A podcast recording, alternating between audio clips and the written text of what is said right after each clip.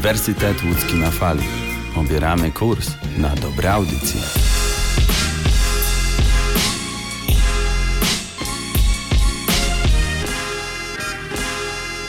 Jest niedziela. Zegar wskazuje, że minęła 17. Myślę, że teraz warto, jak nigdy wcześniej, przypominać, jaki mamy dzień tygodnia. W końcu bardzo łatwo się w tym pogubić i zamieszać.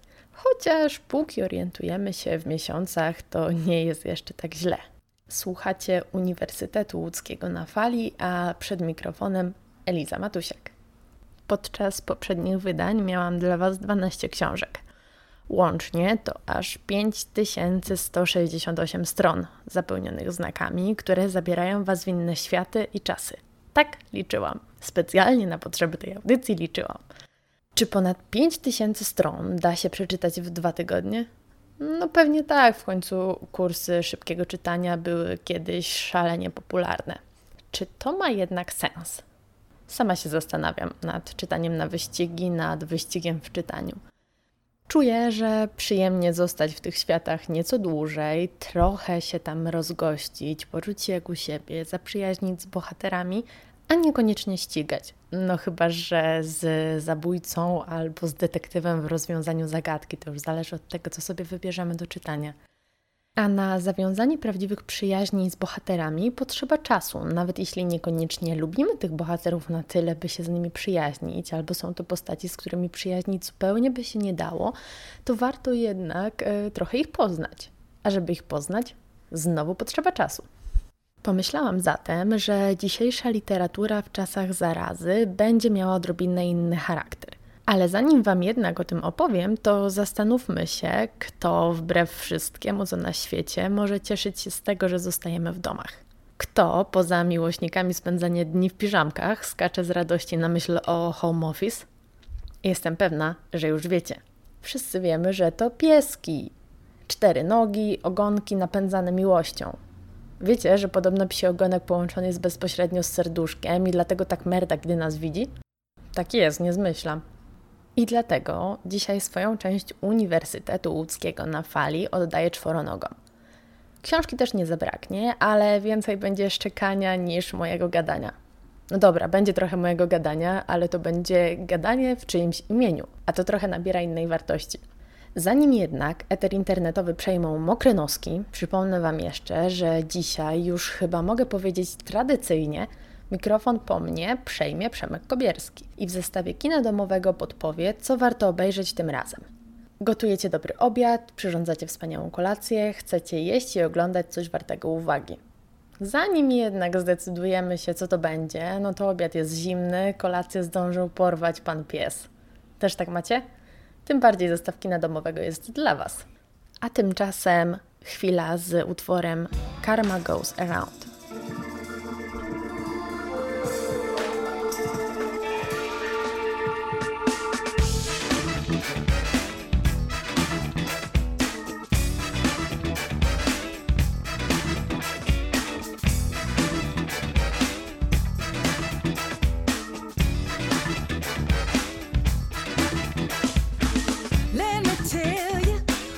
got to do. If you don't, everything you do all come back on you. Let me tell you, that's not alright. It's a terrible feeling, makes it hard to sleep at night. Never play a girl with your lies. She knows everything you do will come to light. Dishonesty.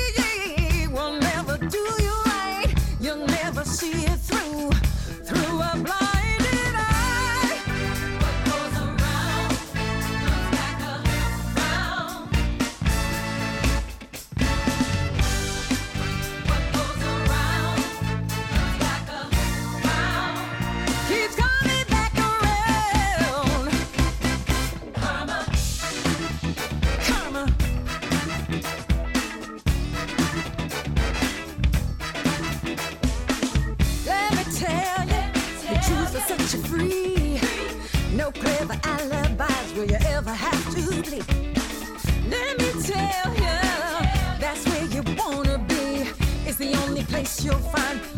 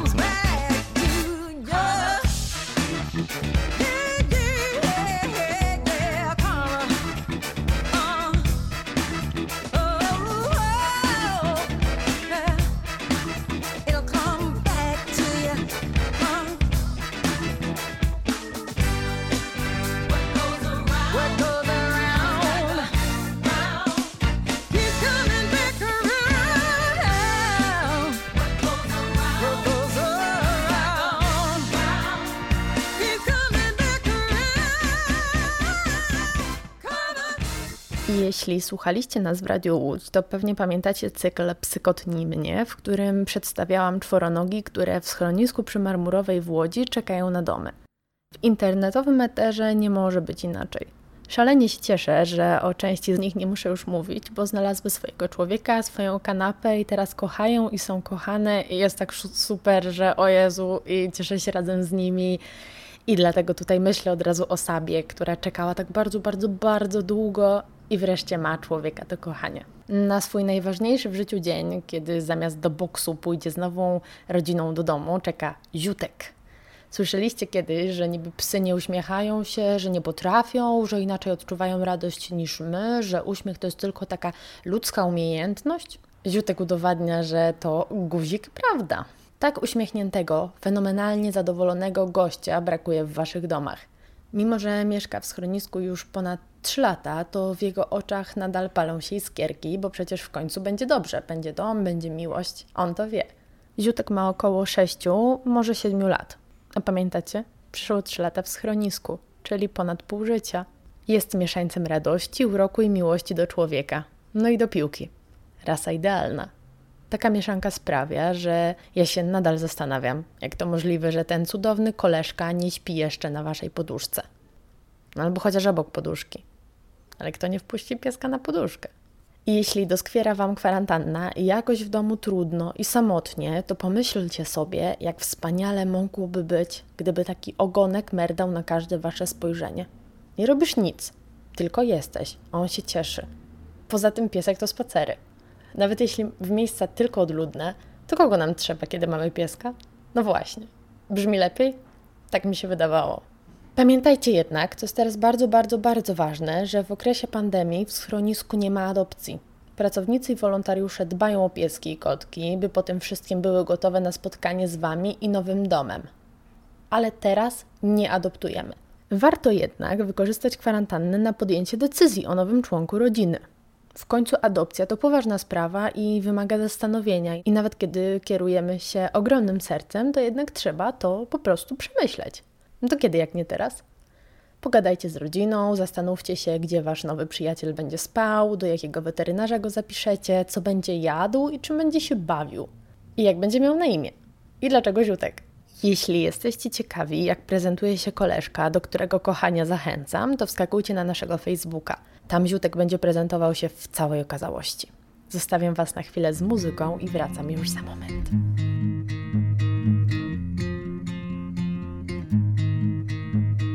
You make me feel like I've come home. You've got a beautiful soul. If I'm feeling alone, just remember your song. Oh, oh, oh,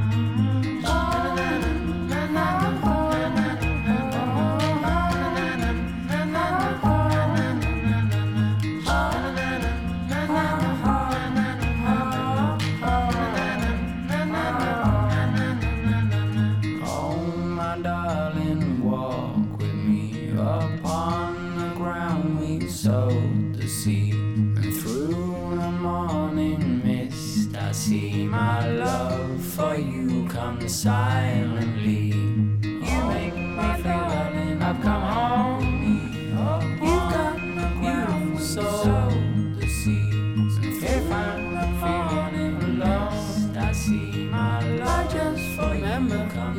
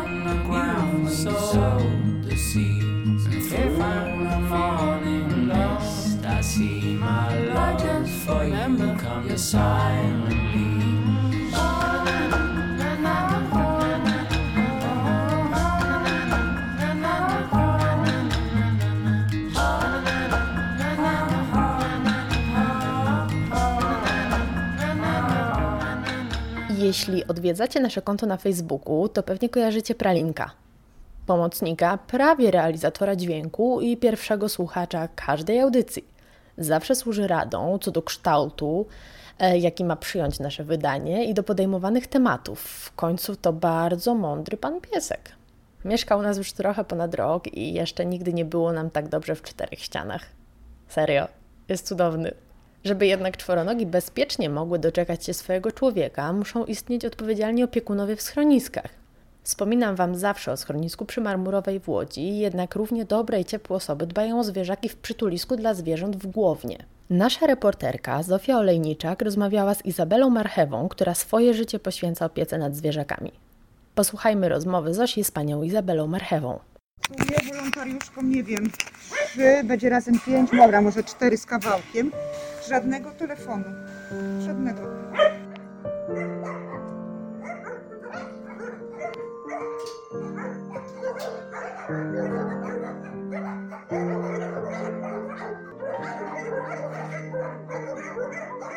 Dlaczego pani to robi w sumie? Bo kocham psy. Po Kocham prostu. tą robotę, tak, to jest moje miejsce na ziemi. A od czego się zaczęło? Od wolontariatu. Mhm. Pierwszy raz przyjechałam z kolegą. To był na tyle rozgarnięty, że widział, że będę ryczeć i gadał do mnie bez sensu. Wszystko, co mi przyszło do głowy, ja się ogarnęłam, no i tak się zaczęło. Ile pani lat tu już pracuje? Znaczy pracuję dwa lata, w lutym minęło, wolontariat chyba dwa z kawałkiem był. Czyli takie cztery z kawałkiem. Kawałkiem, mhm. Mhm. Co pani myśli o ludziach po tylu latach pracy tu? Nienawidzę ludzi. znaczy oczywiście nie wszystkich, ale tych, co maltretują, wyrzucają zwierzęta, głodzą i tak dalej, to... A bezpośrednio się z nimi pani spotkała? Znaczy, Z takimi ludźmi jakoś tak twarzą w twarz? którzy biją, nie. Którzy oddają swoje własne domowe zwierzęta, bo coś tam, bo alergia, to tak. Było tu pięć e, labradorów, znaczy w typie, chłopaków samych, więc nie wiem, czy nie byli wyrzuceni po prostu z pseudohodowli, nie wiem, parę miesięcznych. Kolka ich z wróży wyciągała jakieś. I dwa poszły do domu. Do jednego domu, chociaż dziewczyny nie do końca były zdecydo- zdecydowane dać, ale mówią, no dobrze, że dam są pieski, bo to były dzikusy. Kompletne. Rodzina no wspaniała, wszystko wyszło pięknie. Nie wiem po jakim czasie, to było głośne nawet na P, na fejsie. Po jakimś czasie pani powiedziała, że już ma ich dosyć, bo rozkopali już nie wiadomo którą tam grządkę czy tam kwiatki, obgryzły coś i on, oni je przywożą. I, i, I sposób oddania tych psów, to ja już nie wytrzymałam wtedy i puściłam parę kurów. Bo facet, y, psy miały obroży tak ciasno zapięte. Pani się tłumaczyła, że no, żeby nie wyciągnęły łba, ale ja nawet nie mogłam jednego palca wsadzić. I on po prostu wziął te psy, wyciągnął z samochodu, ciągnął jak taką świnię na rzeź. Jeszcze do nas miał pretensje, że my nie wstawałyśmy, bo Nikola jak zobaczyła my sieć, bo my dojdzie do rękoczynu. I my poszłyśmy z Agatą, jednego psa my wzięłyśmy, drugiego on ciągnął tutaj jak świnie już na rzeź. Dzień dobry. Dzień dobry. I, i, I my wyszłyśmy na te najgorsze, że my takie psy dałyśmy i tak dalej. A wydaje mi się, że po prostu oni wzięli te labladory, wrzucili na podwórko i to wszystko było. No i wtedy muszę naprawdę zaciskać zęby, żeby czegoś nie palnąć. To jest najgorsze, jak ten pies się za nimi patrzy, piszczy, a oni po prostu sobie odchodzą i idą.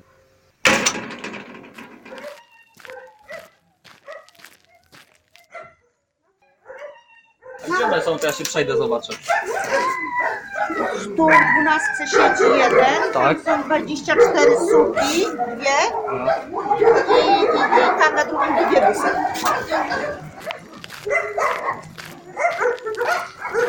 Długo są w schronisku? Wiktor jest chyba z dwa miesiące, Jagódka ze 3, 4. Jagódka. Jagódka, tak. Kto bierze Wiktora? I to co Jakieś 15 minut, 20 minut 20, Tak. długo, nawet Też zadzwońcie jak wrócicie, dobrze? Słucham? Zadzwońcie jak wrócicie. A ile daje? To ile one mogą mieć? Te do 5-6 lat. 5-6 lat, ale my mówimy lata to psich czy, Normalnych psi latach. psich czy ludzkich? Psich, psich, A to psich, jak to psich. się liczy? A po prostu 5 lat tak jak my żyjemy, tak? Aha, Ja okej. panu dam i wszystkie da-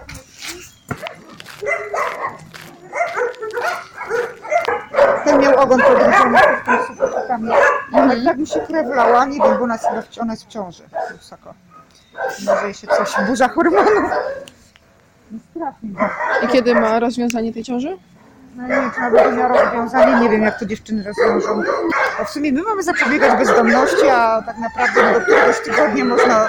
No tak, usunąć. No, więc ja nie wiem. A ten? To jest Roman. Jest z Głowna, już raz u nas był, pan go odebrał po dwóch tygodniach. Y, Teraz był w korku, on pije. Brat się zajmował, ale stwierdził, że już nie ma czasu i ochoty po prostu dojeżdżać i karmić tego psa i pan do typu on się chyba jakoś rzekł. Tak naprawdę, bo Agniecha się zajmuje z tym, więc ja nie wiem. Ale on jedzie do domu. Pani zachorowała i poprosiła, żeby go przytrzymać chyba w przyszłym tygodniu przyjedzie. Po niego, także na starość mu się trafi porządek. Chociaż on nie był zaniedbany. A świnia tam?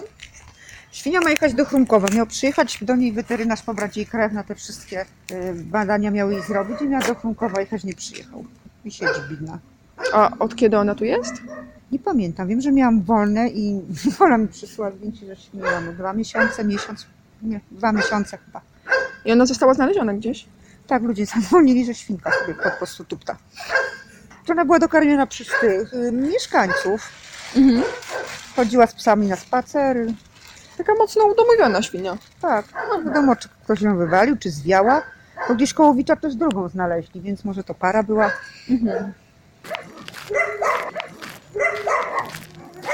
A co mu się stało?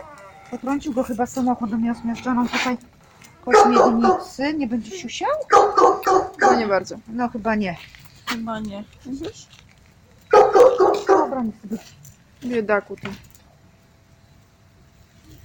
Siuśnął.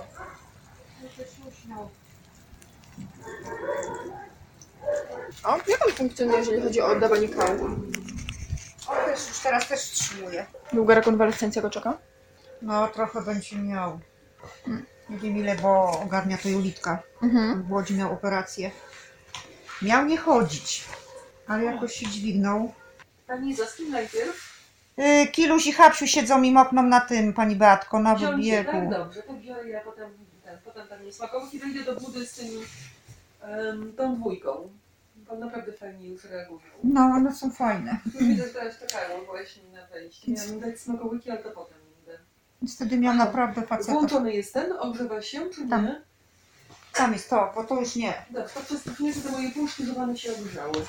Mhm. A pozytywna sytuacja? No, adopcje wszystkie, jak te pieski idą do domu właśnie.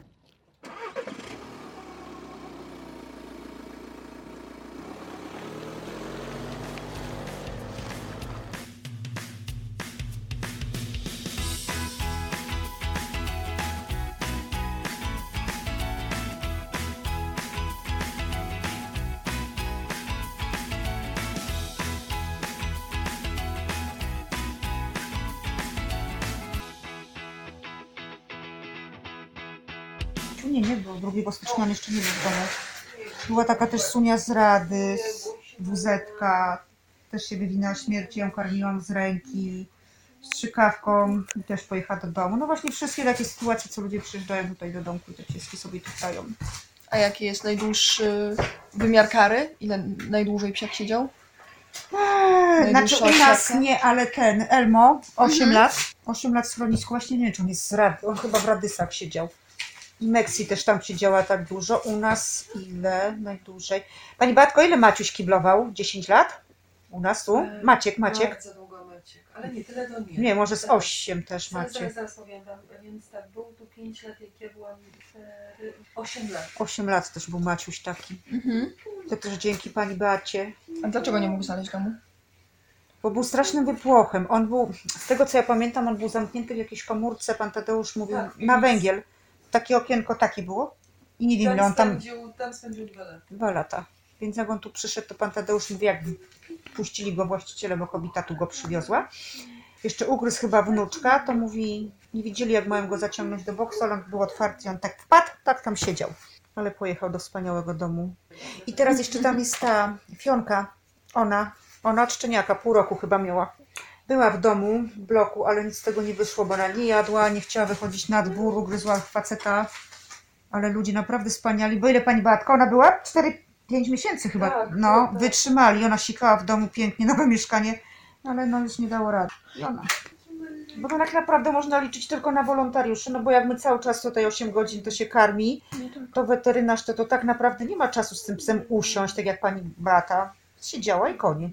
Mhm. Nie to, że 5 minut czy 10. Nie, nie siedziałam trochę. No, z Foxy naprawdę. Co trzeba by było zrobić tak naprawdę, Pani zdaniem, żeby schroniska przestały być potrzebne po prostu? Żeby przestały się zapełniać. Sterylizacja i kastracja, ale odgórnie, żeby była nakaz. Rejestracja psów, chipowanie, tak jak to Aleksandrów zrobił. A tak, jeździ weterynarz i... Chipuje psy, one są ten wszystkie na wsi, są kastrowane, sterylizowane. Teraz to jest nakaz tam właśnie, że musi koniec, kropka. To chyba by było wyjście, jakby takie prawo było, że trzeba. A kwestia okrucieństwa? Bo zwierząt, nie wiem, chyba by musieli dostawać kary tak po 10 lat, żeby się któryś zastanowił. Czego najbardziej potrzeba schronisku? Karmy dobrej, bytowej, jakościowo. Takie jak ta urinary, co tam była kiedyś y, w potrzebie dla kotka Marvela?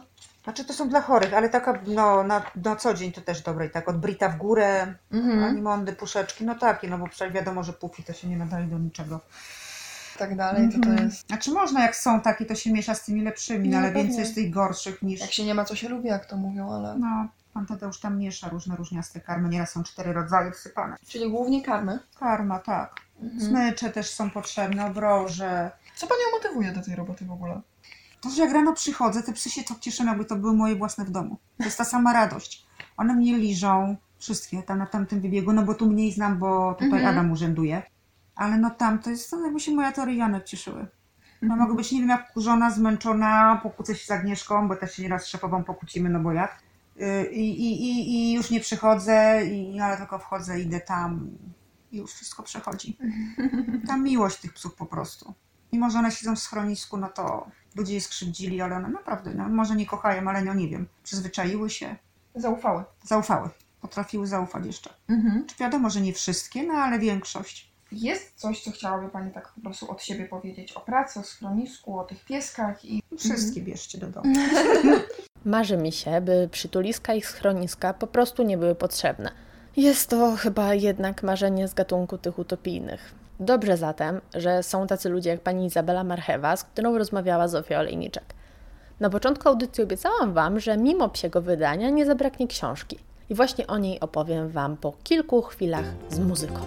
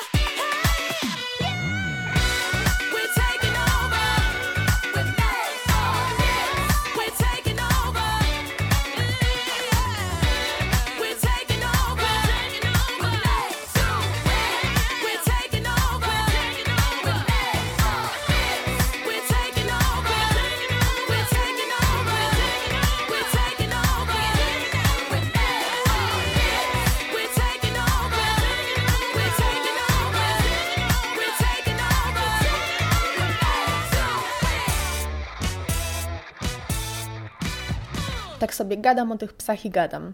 Dobrze mi z tym, bo dobrze mi z pieskiem. I z kotem mi dobrze.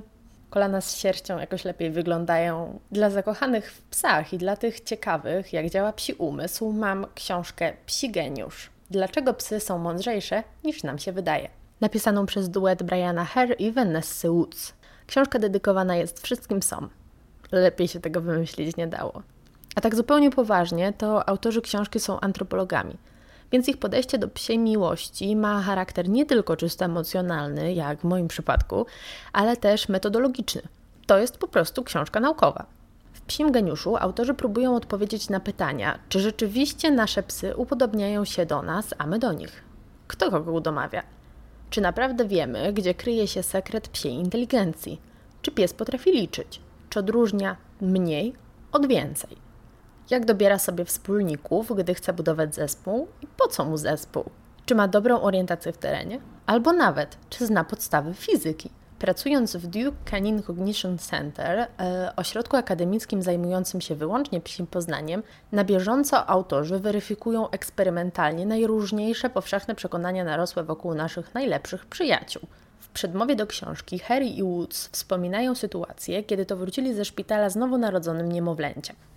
Piszą, że kiedy wrócili, ich pies Tassie stanął przed nie lada dylematem. Od szczenięcych lat, odkąd tylko przygarnęliśmy go ze schroniska, zawsze miał swój koszyk pełen pluszowych zabawek. Gdy dorastał, jego ulubioną czynnością było patroszenie ich i roznoszenie wypełnienia po całym domu. No to dokładnie tak jak pralinka z tym, że on już dorósł. Wracając do książki. Od czasu do czasu uzupełnialiśmy pojemnik nowymi maskotkami, żeby znowu miał co rozrywać. Naszej córce, Malu, sprezentowaliśmy niemal identyczny kosz pluszaków. Kiedy zaczęła raczkować, szybko nauczyła się je z niego wyciągać, po czym zostawały tam, gdzie je porzuciła, czyli absolutnie wszędzie. I tu właśnie leżał problem. Z tuzinów zabawek Tasi musiał wybrać te, które należały do niego i które wolno byłoby mu zniszczyć. Inaczej Malu znajdowałaby swoje ulubione przytulanki całkowicie wybebeszone, co niechybnie oznaczałoby kłopoty. Okazało się, że nie miał z tym większego problemu. Autorzy Psiego Geniuszu już w tym miejscu pokazują, że ich badania mają sens. No bo pewnie większość z nas od razu zastanawia się po przeczytaniu tego fragmentu, skąd Tassi wiedział, które zabawki wybrać. Co więcej, zgłębienie geniuszu psów pozwala nie tylko pozytywnie wpłynąć na ich życie, ale też szerzej spojrzeć na ludzką inteligencję. Wiele koncepcji, na których opierają się badania nad psami, jak piszą Hare i Woods, odnosi się także do człowieka. Być może lepsze zrozumienie samych siebie będzie największym z darów, jakie otrzymamy od naszych czworonogów. Książka Hare i Woods nie jest tylko pochwałą psiego rozumu. I całe szczęście, bo byłaby nieco nudna. Wszyscy wiemy, że pieski są super. Tu nie ma co dyskutować w ogóle. W pierwszym rozdziale autorzy wyjaśniają, czym w ogóle geniusz jest. Co to znaczy, że ktoś jest geniuszem? Dlaczego nasz pies może być geniuszem? Szeroko opisują także historię udomowienia naszych najlepszych przyjaciół. Bo umówmy się, to koty udomowiły nas, są zbyt sprytne jak na nasze rozumki. A jak jest z psami? W przypadku psów historia udomowienia autorem książki wydawała się szczególnie warta zbadania, bo chcąc zrozumieć psi umysł, musieli powrócić do korzeni. By to zrobić, zaczęli od lisów i rosyjskiego naukowca, który odkrył sekret udomowienia właśnie dzięki lisom. Badania Hare i Woods poświęcone były tak lisom Bielajewa, czyli właśnie tego rosyjskiego naukowca. Wszystkie udomowione lisy reagowały intensywnie na gesty wskazywania oraz na inne gesty człowieka. Tym samym ich reakcje bardziej podobne były do zachowań psów niż do zwykłych, nieudomowionych lisów, takie, które możemy spotkać w naturze. Okazało się też, że w porównaniu do lisów nieudomowionych z grupy kontrolnej, lisy udomowione były bardziej łaciate, hałaśliwe i miały mocniej zakręcone ogony. Zatem wraz z udomawianiem następowała zmiana także w cechach wyglądu lisów. A dlaczego tak się działo? Wyjaśniają właśnie autorzy w tej książce. Metodyczne studiowanie krok po kroku rozumowania lisów pozwoliło autorom psiego geniuszu spojrzeć z szerszej perspektywy na psie rozumowanie, no bo jednak lisy mają dość blisko genetycznie do psów. Im dalej, tym więcej ciekawych pytań zadają autorzy i udaje im się znaleźć na nie odpowiedzi. Pytają, czy psy rozumieją nasze słowa, czy posługują się gestami, albo czy dostosowują się do odbiorców komunikatu, który chcą przekazać. Wydaje się, że psy radzą sobie często całkiem lepiej od nas. Czytając tę książkę, trudno było mi ją odłożyć, bo po pierwsze, poparta jest naprawdę solidnymi badaniami. Widać tutaj rzetelność i nawet jeśli jakieś badania e, mogłyby mieć kontrbadania, mogłyby znaleźć jakieś echo e, w badaniach innych naukowców, które być może wskazywałyby na pewne zmiany, które e, niekoniecznie pojawiły się u Harry i Woods, to jednak nie można tym badaniom odmówić solidności. To nie jest taki zbiór ciekawostek, ale bardzo konkretna wiedza. Książka napisana jest jednak bardzo przystępnym językiem, nie trzeba być antropologiem albo jakimkolwiek innym naukowcem, żeby się w nią zagłębić. No i byłam szalenie ciekawa, jak wiele z tych informacji znajduję w zachowaniu pralinka i cieszy mnie, że większość z nich wskazuje na to, że mamy w domu psiego geniusza. Jednym z pytań, które wysuwają autorzy psiego geniuszu, jest także pytanie o psią miłość. Czy moglibyśmy kochać się bardziej? Z tym pytaniem zostawiam Was na moment i niech czas umili Wam muzyka.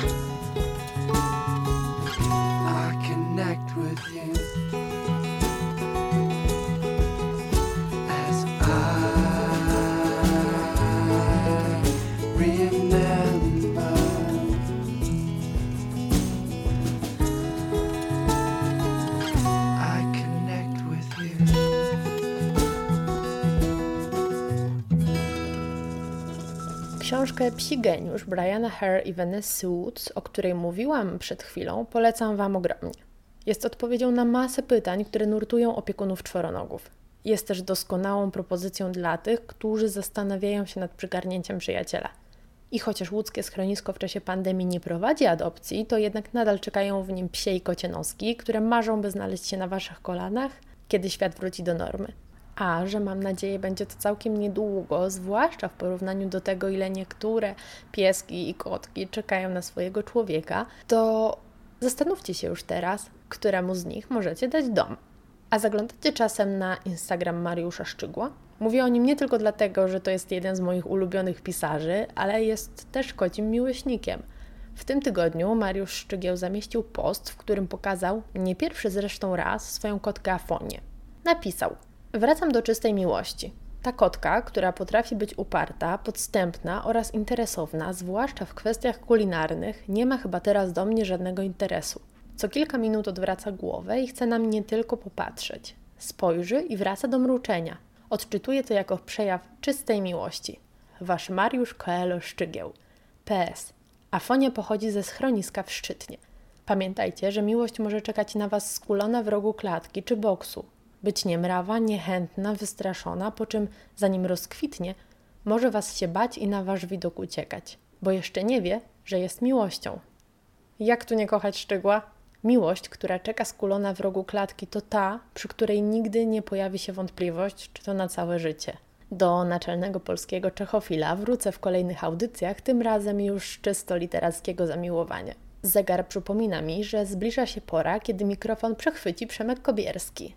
Zanim jednak oddam głos Przemkowi, raz jeszcze zachęcam Was do zaglądania na naszego Facebooka, gdzie czekać będzie zdjęcie ziutka z łódzkiego schroniska.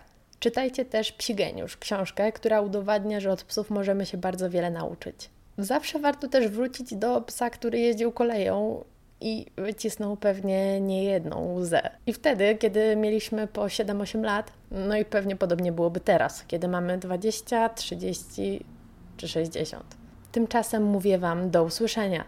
Mówiła do Was Eliza Matusiak. Cześć!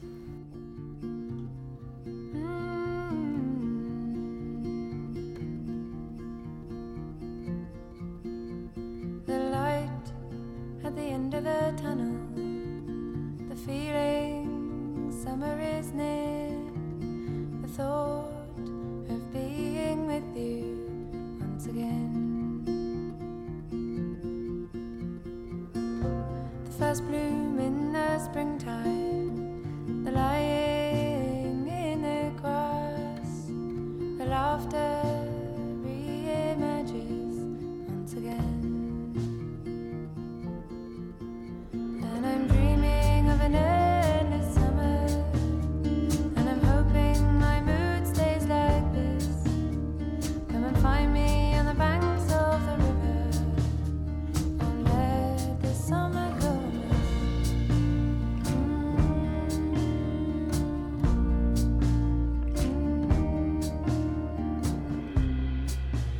dark winter with a forecast constantly grey, been clinging.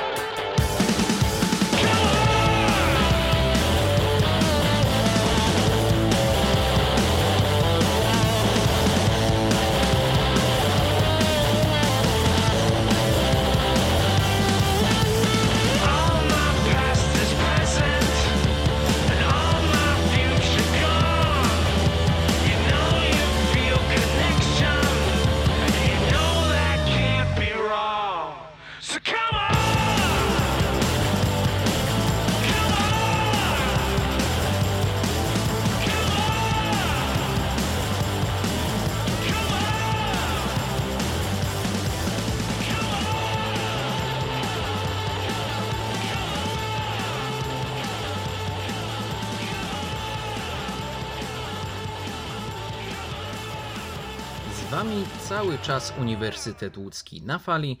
Przy mikrofonie ja, czyli Przemek Kobierski, a to oznacza, że zaczynamy kolejny zestaw kina domowego. Jak co tydzień porozmawiamy sobie o filmach, które możemy zobaczyć mimo siedzenia w domu i nie wychodzenia na zewnątrz. Chyba, że do sklepu. Bo do kina, choćbyśmy chcieli, nie wejdziemy. Przypominam, 12 marca zamknięto kina, właściwie wszystko zamknięto. Więc poza sklepami, aptekami, nie ma niczego, po co można byłoby wychodzić z domu. Kononowicz miał rację.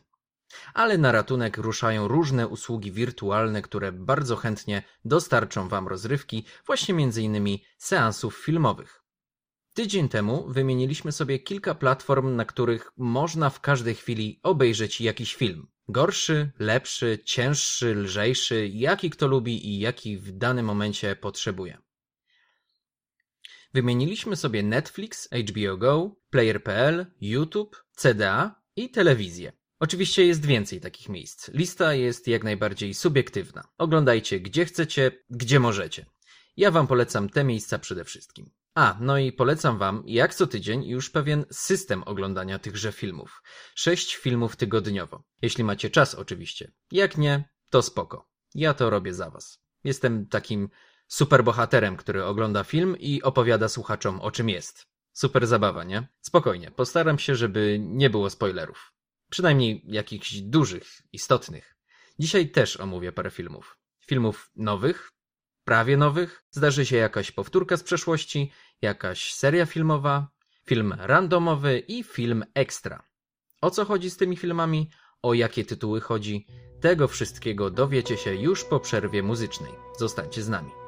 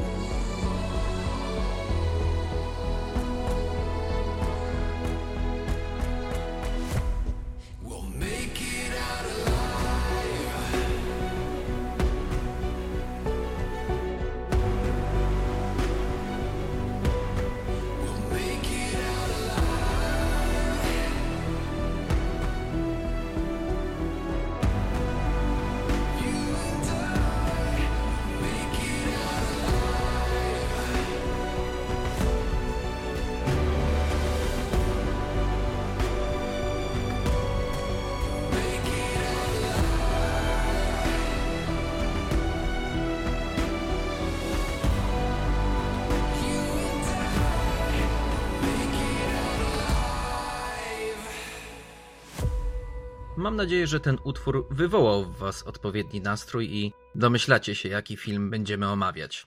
Tak, może być trochę nieprzyjemnie i strasznie. Otóż zaczynamy od Netflixowej platformy. I chodzi mi tutaj zarówno o Netflix jako platformę streamingową, jak i o film na tej platformie pod tytułem Platforma. I od razu uprzedzam, to nie jest polski film o opozycji, ale można powiedzieć, że będzie trochę o polityce. Platforma to hiszpańska produkcja, której premiera miała miejsce na Netflixie 6 marca. Co prawda, światowa premiera odbyła się 9 września 2019 roku, ale w Polsce film dostępny jest dopiero teraz. Dlatego zaliczam go do filmów nowych. Platforma, po hiszpańsku El Hoyo, to trochę futurystyczny obraz świata, obraz wycinku z tego świata, no, obraz więzienia. Film opowiada o futurystycznym więzieniu. Dziura, bo tak nazywa się to miejsce. Zresztą oryginalny tytuł El Hoyo znaczy dosłownie dziura właśnie. Nie bez przyczyny. Więzienie zaprojektowane jest jako wysoka wieża albo głęboka studnia. Nie widzimy konstrukcji na zewnątrz. Jedyne co widzimy to cele z betonu. Jedna na drugiej. Połączone jedynie otworem w podłodze. No i na suficie jakby nie patrzeć. Tych cel, czyli poziomów, jest kilkadziesiąt. Nie wiadomo dokładnie ile na początku. Wiemy, że ponad 150. Więźniowie są osadzeni w każdej celi w parach. Dwie osoby, dwa łóżka, dwie umywalki, sedesy też i to tyle. Mają oświetlenie i nic więcej.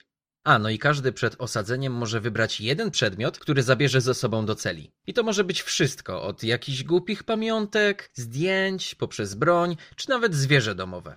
I tyle. Tak przez kilka miesięcy. Bo skazani, z tego co widziałem, przesiadywali tam wyroki od kilku miesięcy do roku. Więc raczej nie bardzo poważne przewinienia. Niektórzy nawet za odsiedzenie sześciu miesięcy w dziurze mieli mieć zapewniony dyplom. Wyobraźcie sobie, uczelnia daje wam tytuł magistra wyłącznie za to, że spędzicie pół roku w celi bez kontaktu ze światem zewnętrznym. Mogliby to u nas wprowadzić. Chociaż, patrząc na obecną sytuację, to prawie już to mamy. Swoją drogą często ostatnio mówię o filmach na temat uwięzienia w jednym miejscu. Castaway, Terminal, Grawitacja. Jakaś taka tendencja jest. No ale w każdym razie, na czym polega odsiadywanie wyroku w dziurze? Czym to się różni od zwykłego więzienia, takiego jak w Zielonej Mili na przykład? Między innymi strażnikami. W dziurze nie ma strażników. Nie mieliby jak się dostać do więźniów, bo nie ma nigdzie drzwi. Cele to tylko beton i dziura, łącząca z celą na górze i z celą na dole. W takim razie, jak więźniowie dostają jedzenie? I o to właśnie chodzi. Bo to tytułową platformą jedzenie transportowane jest do więźniów. Z góry na dół. Już wyczuwacie, na czym polega problem? Platforma z jedzeniem przemieszcza się coraz niżej i nie jest uzupełniana po drodze. Oznacza to, że z każdym kolejnym poziomem jedzenia zostaje coraz mniej. Co prawda platforma ma wymiary no takiego większego stołu z jadalni i wypełniona jest po brzegi potrawami i napojami, ale zjeżdża kilkadziesiąt poziomów, a to oznacza, że ci na górze zawsze mają co jeść, a im niżej, tym mniejsza szansa na, na jedzenie się. A najbardziej przerażające jest to, że do około 50 poziomu nie zawsze dociera jedzenie, a na platformę czeka jeszcze 100 albo więcej poziomów niżej. Pewnie pomyślicie sobie, no przecież można wziąć jedzenie na później, a następną platformę pominąć. No właśnie nie można, bo w celach zamontowane są czujniki i każde zachomikowanie skutkuje szybką zmianą temperatury w pomieszczeniu. I nie chodzi tutaj o przykręcenie grzejnika z piątki na dwójkę. Żeby dodać odrobinę sprawiedliwości więźniom, co miesiąc przenosi się pary na inny poziom. Dlatego skazańcy, będący na powiedzmy 20 poziomie, korzystają z obfitości, bo potem mogą na miesiąc trafić do celi na przykład numer 120. A jak ludzie sobie radzą na tych niskich poziomach? No i to jest ta najmniej przyjemna strona filmu. Chyba, że ktoś lubi sceny kanibalizmu, defekacji czy oddawania moczu. No po prostu na dole jest nędza i wyczekiwanie na lepszy poziom po upływie miesiąca. Na poziomach zbliżających się do liczby 200 nikt już nie łudzi się, że platforma przywiezie coś nadającego się do jedzenia. Cele są za wysokie, żeby uciec przez sufit, a w dół no, nikt nie ma zamiaru schodzić. Można czekać albo walczyć jakoś o przetrwanie. Film można traktować jako metaforę kapitalizmu. Ci, co są na górze, mają najlepiej, dostają najwięcej i są najbogatsi w oczach tych, którymi gardzą, czyli tych na dole. I nieważne, że kilka dni temu te role były odwrócone. Film chce nam pokazać, że powinniśmy korzystać z poziomu, na którym jesteśmy, bo nie wiadomo, co nas czeka za miesiąc. Ale platforma uczy nas też, że można ten stan zmienić. Wystarczyłoby, żeby każdy brał po małej porcji i powinno wystarczyć dla każdego. Jak to zrobić, kiedy ci z góry nas nie słuchają? I kto powinien się poświęcić w tej sytuacji? A przede wszystkim, po co? I jak pomóc innym, żeby nie zostać nazwanym głupim komunistą? O tym jest właśnie platforma. Zapraszam do Netflixa, a po przerwie coś zupełnie innego.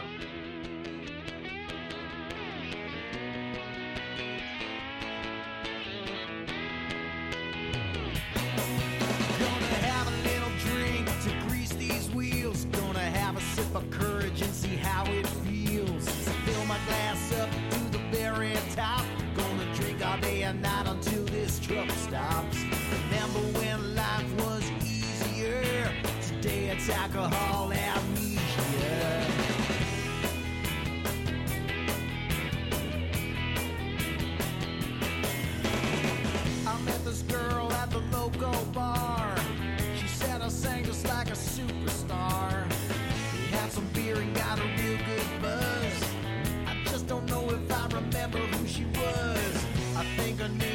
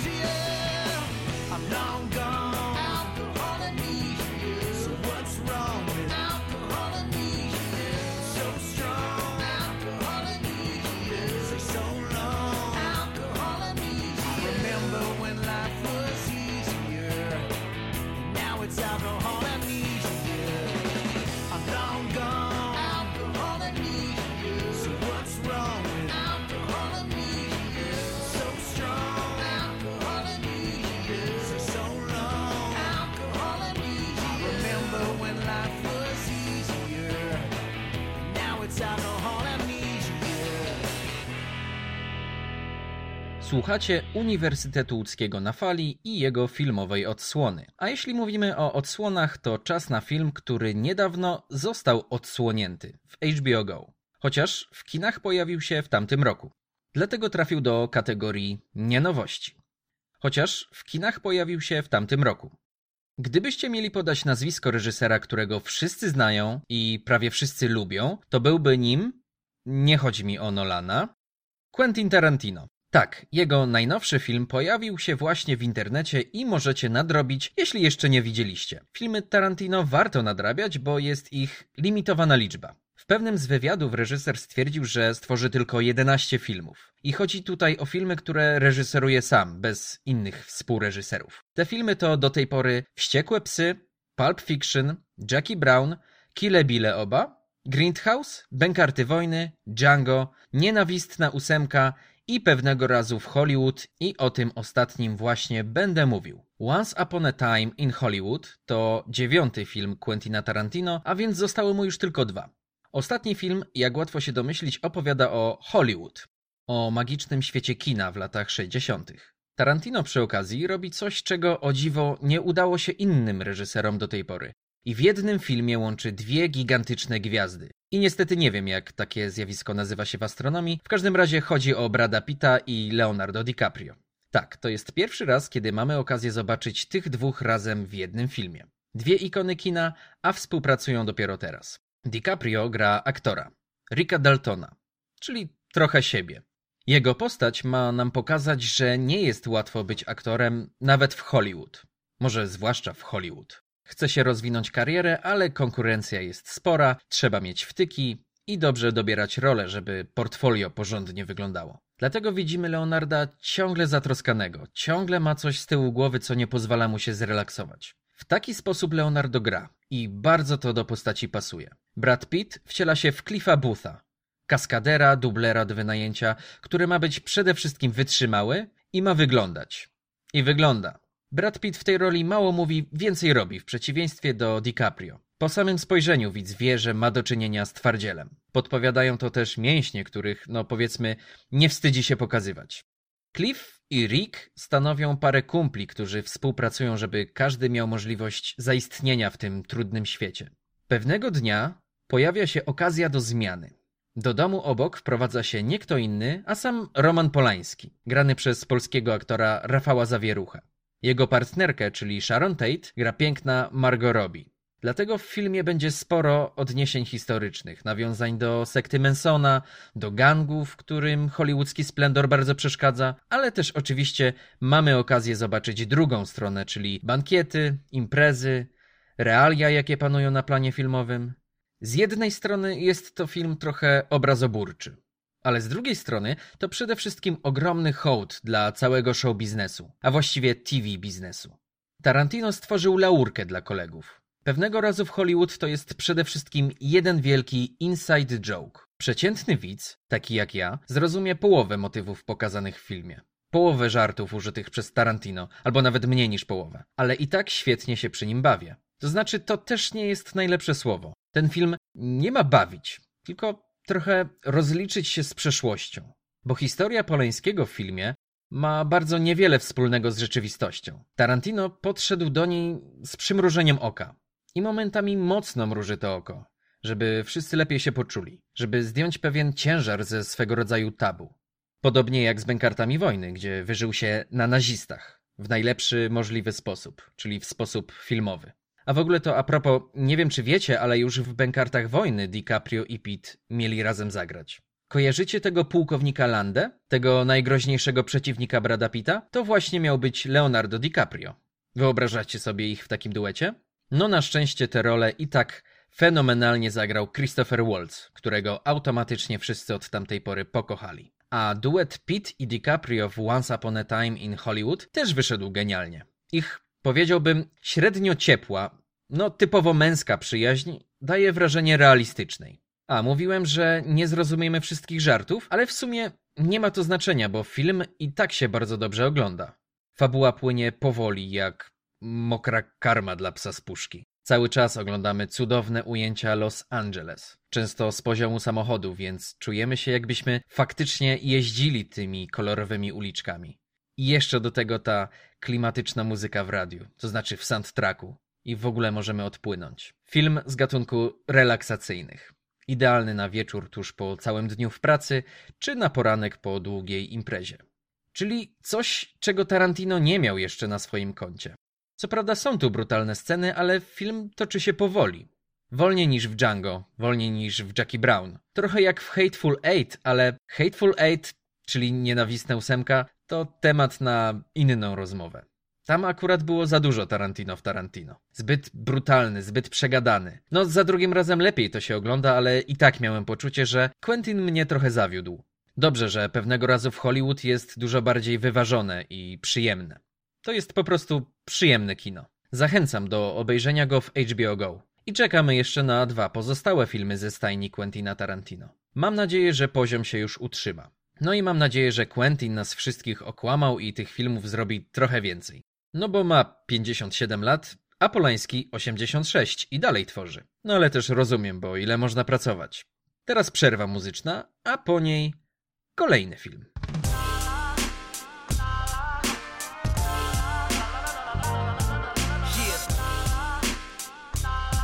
OC LA. Uh, it's like we living in, living in, dying in. Come on, I said we living in. Yeah, come on.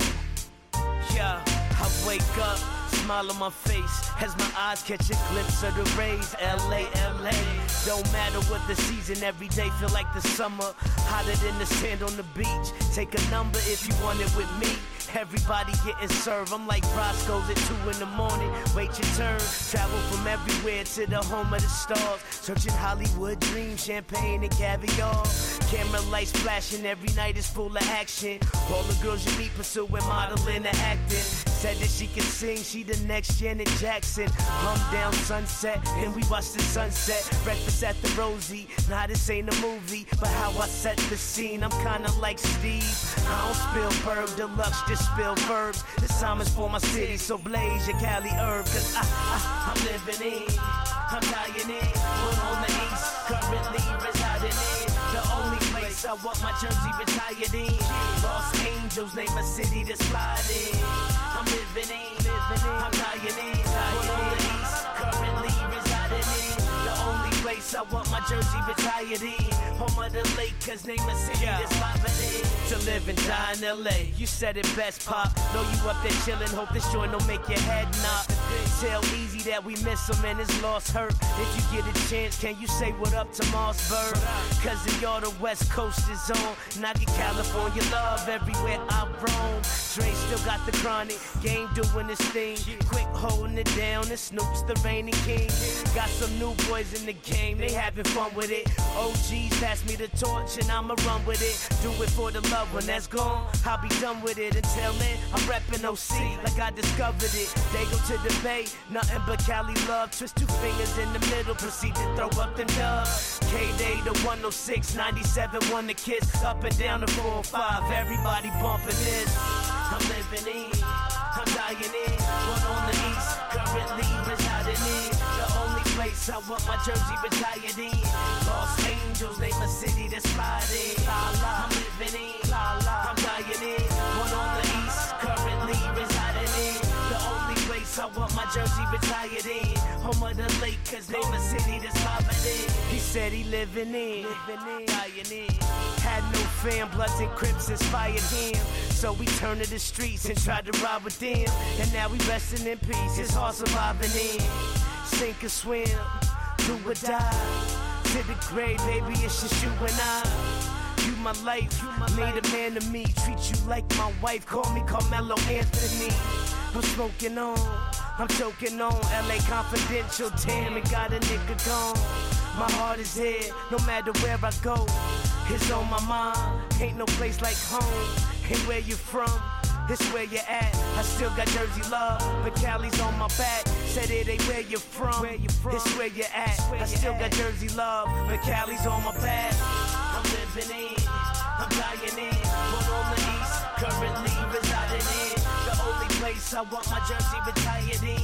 Los Angeles, name a city that's flied in. I'm living in, I'm dying in. One on the east, currently residing in. Home of the pretty women that you be admiring. Traveled all around the states, no girls as tight as it. I'm living in, living in, I'm dying in. One on the east, currently residing in. Green, go ahead and pass the light of. Smoke a lot of trees, nothing gets me higher than. I'm living in, living in, I'm dying in. I'm living in, yup, yup, I'm dying in. I'm living in, I'm dying in. I'm living in, yup, yup, I'm dying in. Yeah. Up and down the Pacific Coast Highway. Uh, San Diego to San Francisco, you know. Yeah, we living in, living in, dying in. You know what I mean? Uh, OC to LA. Słuchacie zestawu kina domowego, a przed nami powtórka, czyli film, który zasługuje na drugą szansę. Z tego powodu zostajemy w HBO Go. Przez długi czas ta platforma chwaliła się, że ma w bibliotece film Aquaman. No więc namówili mnie. Obejrzałem go po raz drugi. Aquaman to film z 2018 roku. Opowiada o herosie, którego atrybutem jest ocean i wszystkie wodne organizmy w nim żyjące. Reżyserem jest James Wan, którego możecie kojarzyć z takich produkcji jak Piła, Obecność czy Szybcy i Wściekli 7. W rolę tytułową wcielił się Jason Momoa, Zresztą nie pierwszy raz, bo grał go w poprzednich filmach z tej serii, czyli najpierw w Batman kontra Superman, a potem w Lidze Sprawiedliwości. Ale Jasona Momoa większość z was poznała już w Grze o Tron. Grał tam Kala Drogo, wodza do traków. Czyli już wiecie z jakim Aquamanem mamy do czynienia. Napakowany, długowłosy brunet z ciałem prawie całkowicie wytatuowanym w niczym nie przypomina Aquamana, którego znano do tej pory. Tak, bo nie wiem czy wiecie, ale właśnie Aquaman uznawany był dotychczas za najbardziej mm, frajerowatego bohatera DC? No ale na pewno wyśmiewano się z jego małomęskiego kostiumu i bezużytecznych supermocy, jak na przykład umiejętność rozmawiania z rybami. Współczesne uniwersum DC kompletnie odwraca wizerunek tej postaci na drugą stronę. Poznajemy zatem Herosa jako niestroniącego od alkoholu kozaka, który dorastał bez matki gdzieś nad morzem w domku pod latarnią. Zatem kim był jego ojciec?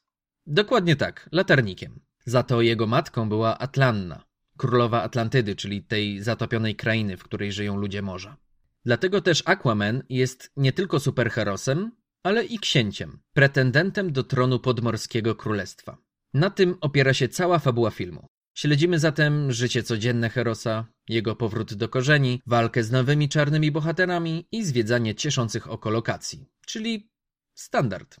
Kolejny film o superbohaterach. Ale tym razem jest jakby lepiej. Po pierwsze mamy ciekawą postać główną, z takim zadziornym charakterem, zupełnie inny typ niż nudnawy Superman czy czyniący wyłącznie dobro Batman. No właśnie, Aquaman już w pierwszych minutach filmu podejmuje nieoczywiste decyzje. Jest bezwzględny dla wrogów, co sprawia, że przysparza sobie kolejnych, a upodobanie do mocnych trunków tak jakby uczłowiecza go. Jest on bliższy widzowi, bo nie jest tak klarowny jak inne postacie DC. No dobra, nadal jest księciem oceanu, więc możemy polemizować. A skoro mowa o oceanie, obraz podwodnego świata w Aquamanie jest chyba jego najmocniejszą stroną. Graficy naprawdę się postarali, bo Atlantyda jest po prostu śliczna. Miasto w bąblach powietrznych, dziwne stworzenia morskie, stroje czy pojazdy, no niemalże podwodna czarna pantera. Szkoda, że twórcy trochę za krótko skupiają się na tym świecie i gonią za fabułą, więc większość elementów widzimy przez kilka sekund i już nigdy do nich nie wracamy. Ale film przenosi nas też do innych, bardziej autentycznych miejsc. Lądujemy zatem na Saharze, we Włoszech czy na bliżej nieokreślonej wyspie. I muszę przyznać, że dobór lokacji jest całkiem niezły. Tereny mocno ze sobą kontrastują, dzięki czemu Aquaman nie jest monotonny i jednokolorowy. Wręcz przeciwnie. Kolorów jest pełno, w każdej scenie, a zdjęcia momentami podchodzą pod film artystyczny. Jest taka jedna scena, która trochę różni się klimatycznie od reszty. Dzieje się w głębinach, gdzie jest jedno małe źródło światła i daje to efekt, no godny obejrzenia. Choćby dla samej tej sceny.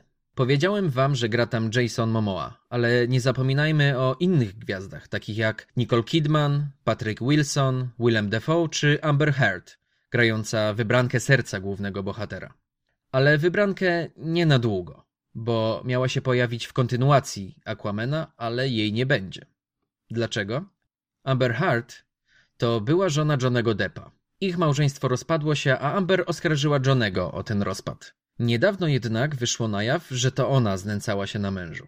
Cały internet zaczął bronić Johnego, a Amber Heard dopadł niemały kryzys wizerunkowy. Kilka produkcji z niej zrezygnowało. I podobno nowy Aquaman też ma się odbyć bez niej. Czy to dobrze? Nie mnie oceniać. Ja po prostu trzymam kciuki za Johnego Deppa. I mam nadzieję, że wyjdzie z tego konfliktu zwycięsko.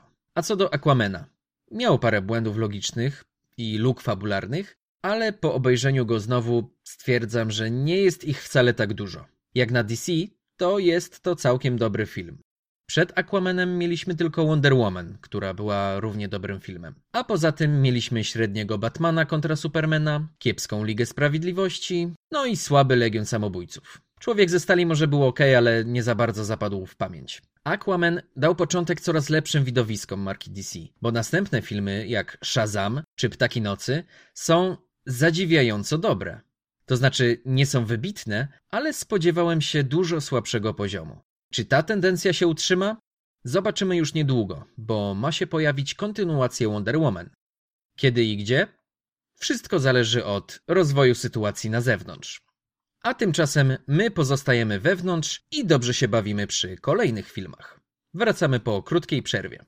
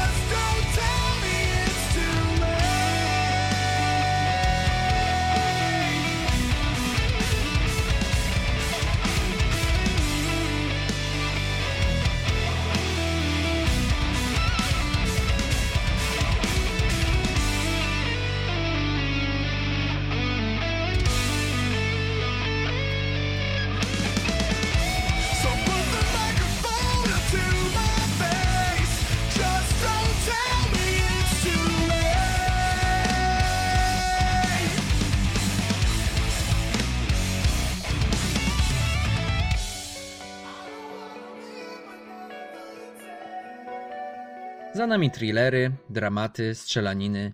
A czego dawno nie było? Filmów typowo dla młodszej widowni, czyli filmów animowanych. A w ogóle, jakie znacie typy filmów animowanych? Możemy je właściwie podzielić na trzy typy: dwuwymiarowe, trójwymiarowe i poklatkowe. Film, który będę chciał omówić, łączy w zasadzie wszystkie trzy typy. Co więcej, jest to momentami też film aktorski, czyli no nieanimowany.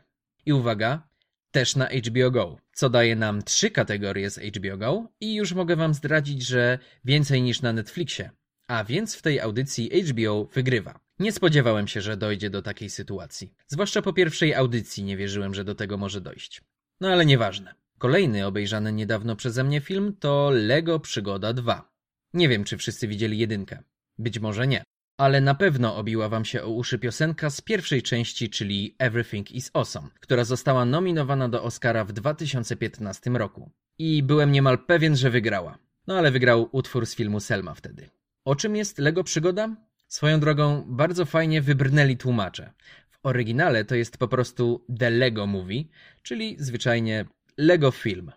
A Lego Przygoda tak pasuje, że no musiałem zwrócić na to uwagę. O czym więc jest Lego Przygoda? No, jakby wam to powiedzieć, o układaniu klocków Lego.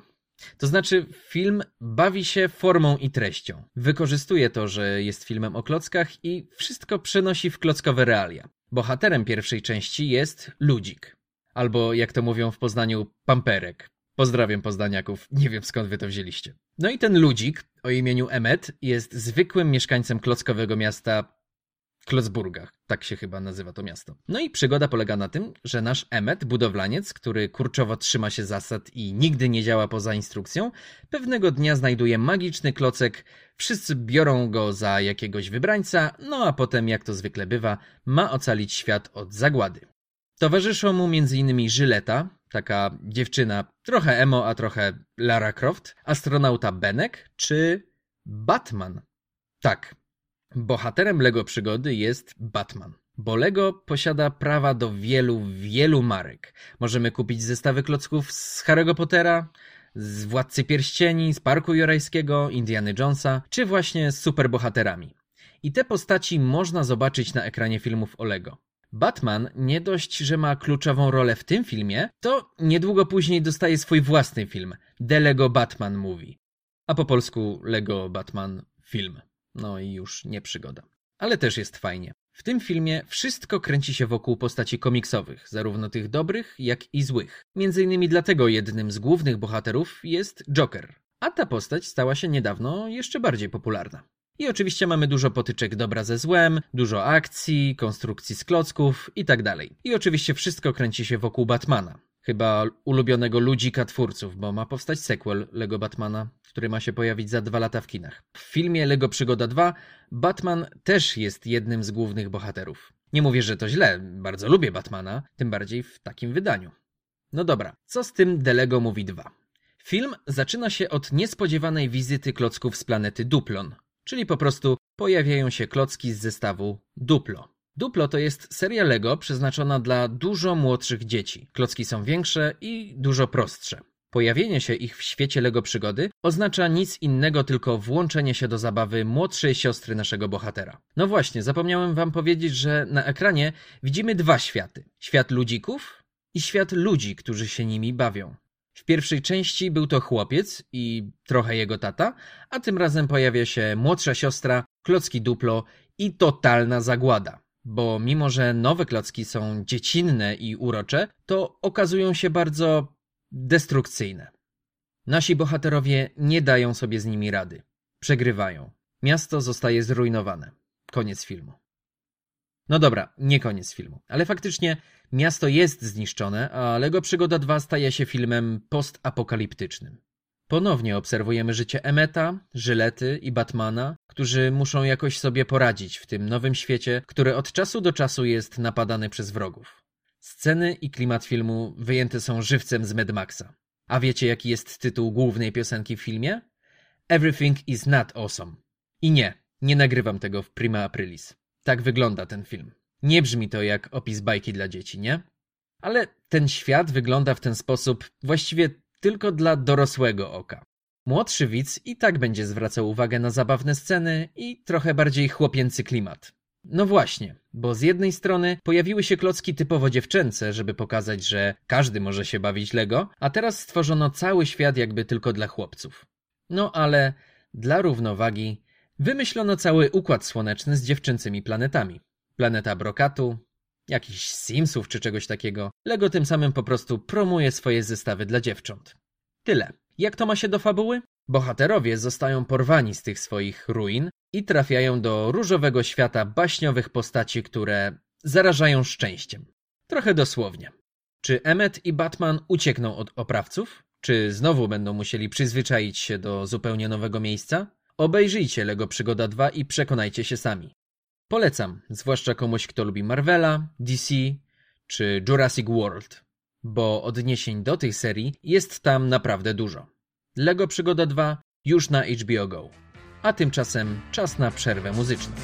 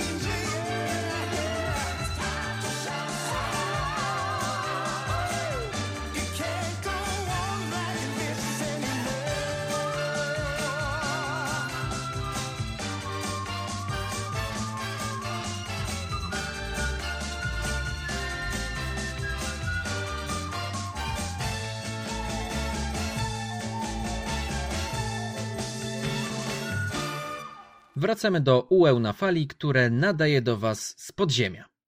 Żartowałem. Wszyscy nagrywają w domach. No chyba, że ktoś ma mieszkanie w piwnicy, wtedy faktycznie z podziemi. W każdym razie wracamy do omawiania filmów. Przed nami film Niespodzianka. Inaczej z angielska random. I to taki fajny rodzaj randomu czy losowości, bo sytuacja, w której to ktoś inny wybiera film za nas. Film, który omówię, obejrzałem nie dlatego, że na niego polowałem czy coś, po prostu ktoś mnie na niego namówił. I poszedłem w to, nie wiedząc o nim prawie nic. Znaczy o filmie, nie że nie wiedziałem nic o tej osobie. Ale to by było ciekawe. Losowy film od losowego człowieka. W każdym razie, ja oglądałem ten film już jakiś czas temu Wy od 1 kwietnia możecie go obejrzeć na CDA, czyli całkiem za darmo. Ale jeśli chodzi o CDA, to warto wykupić premium albo skorzystać z darmowego konta premium na 14 dni, bo w ich bazie jest sporo filmów, które tego konta wymagają. Filmem, który chciałbym teraz omówić jest film Małe kobietki, Little Women. Film, który raczej kojarzy się z kinem kobiecym. Czy dobrze, że się kojarzy? No właśnie nie. I o to chodzi. Little Women to film o kobietach z silnym charakterem, które mogą zostać w życiu kim tylko chcą i nie lubią być szufladkowane. A w szczególności nie lubią słyszeć, że coś muszą. Czy małe kobietki muszą się podobać tylko żeńskiej widowni? Nie muszą. Ech, po kolei. Sama fabuła filmu to historia spisana przez amerykańską pisarkę Louisę May Alcott. Książka powstała w 1868 roku jej akcja i jednocześnie akcja filmu toczy się właśnie mniej więcej w tych latach. Poznajemy na pierwszy rzut oka typowy XIX-wieczny amerykański dom. Cztery córki, ich matka, która pojawia się co jakiś czas w domu, resztę czasu spędza pomagając żołnierzom walczącym w wojnie secesyjnej i ojciec, który jest właśnie takim żołnierzem. Walczy na froncie i rzadko pojawia się w domu. No w każdym razie dawno go nie było. Mamy zatem cztery dziewczyny w jednym domu. Praktycznie bez nadzoru. Jaki jest tego skutek? No właśnie pozytywny. To znaczy, może to nie jest kwestia nadzoru, tylko bardziej wychowanie nie pod kloszem, a takie luźne bardziej, bo córki nie czują się uciśnione. Rozwijają się każda w swoim talencie. Najstarsza z nich, Meg, ma talent aktorski. Marzy o występach scenicznych, pięknych sukniach itd. W jej rolę wciela się Emma Watson, znana przede wszystkim jako Hermiona Granger z Harry'ego Pottera. I od razu chciałbym zdementować podobieństwo tych ról. Parę razy słyszałem, że Watson to już zawsze będzie Hermioną. No, nieprawda. W małych kobietkach nie czuć Hermiony. Watson ma inny akcent, inny styl zachowania. Pasuje do tej roli. Miałem z nią trochę taki efekt Geralta, bo kiedy Henry Cavill miał zagrać Wiedźmina w serialu Netflixa, pomyślałem sobie, w ogóle nie pasuje do tej roli, w ogóle. A po 10 sekundach serialu stwierdziłem, że to Geralt z Rivii jak żywy. Zatem Emma Watson, czekamy na więcej. Drugą siostrą jest Jo, grana przez Saoirse Ronan. Możecie ją znać z filmu Lady Bird albo z Marii Królowej Szkotów. Jo to pisarka. Jej postać to tak naprawdę autorka całej historii, którą oglądamy, bo Louisa May Alcott po prostu opisała życie swoje i swoich sióstr. Dlatego Jo jest tutaj główną bohaterką. Pozostałe siostry to Amy, która ma talent malarski, i Beth, która jest świetna w grze na pianinie. Ważną postacią też tutaj jest Lori, sąsiad dziewczyn. Lori ma bogatych rodziców, może wszystko i jest wychowany w duchu raczej tradycyjnym. Dlatego jest pod sporym wrażeniem dziewczyn z sąsiedztwa, którym nie podoba się rola drugoplanowa u boku swoich przyszłych mężów. Lori, którego życie to ciągła sielanka, zachowuje się trochę jak Piotruś Pan wśród czterech merit walecznych. Często słyszę od nich, że powinien w końcu dorosnąć. Ale film nie jest o tym. Małe kobietki są o życiu klasy raczej wyższej niż średniej w XIX wieku. Ale historia jest całkiem uniwersalna. Jest to klasyczna produkcja kostiumowa, w której znajdziecie piękne stroje, romanse, mezalianse, ale to przede wszystkim jest opowieść o relacjach, różnych relacjach. A relacje międzyludzkie raczej nie zmieniły się przez te 150 lat. Zdają się wręcz całkiem świeże. Nie oglądam zwykle takich filmów, ale kiedy już trafię na fragment takiego kostiumowego romansu, zwykle jest nudny i sztampowy. No po prostu ta konwencja nie jest w moim typie. Ale małe kobietki bardzo dobrze się ogląda. Może ten klimat po prostu wciąga, a może zwyczajnie to jest dobry film. Jeżeli lubicie filmy tego typu, to polecam bardzo. Jeżeli chcecie przekonać kogoś lub siebie do filmów kostiumowych, to Małe Kobietki byłyby świetnym startem. I pamiętajcie, Małe Kobietki nie tylko dla kobiet. Czas na piosenkę.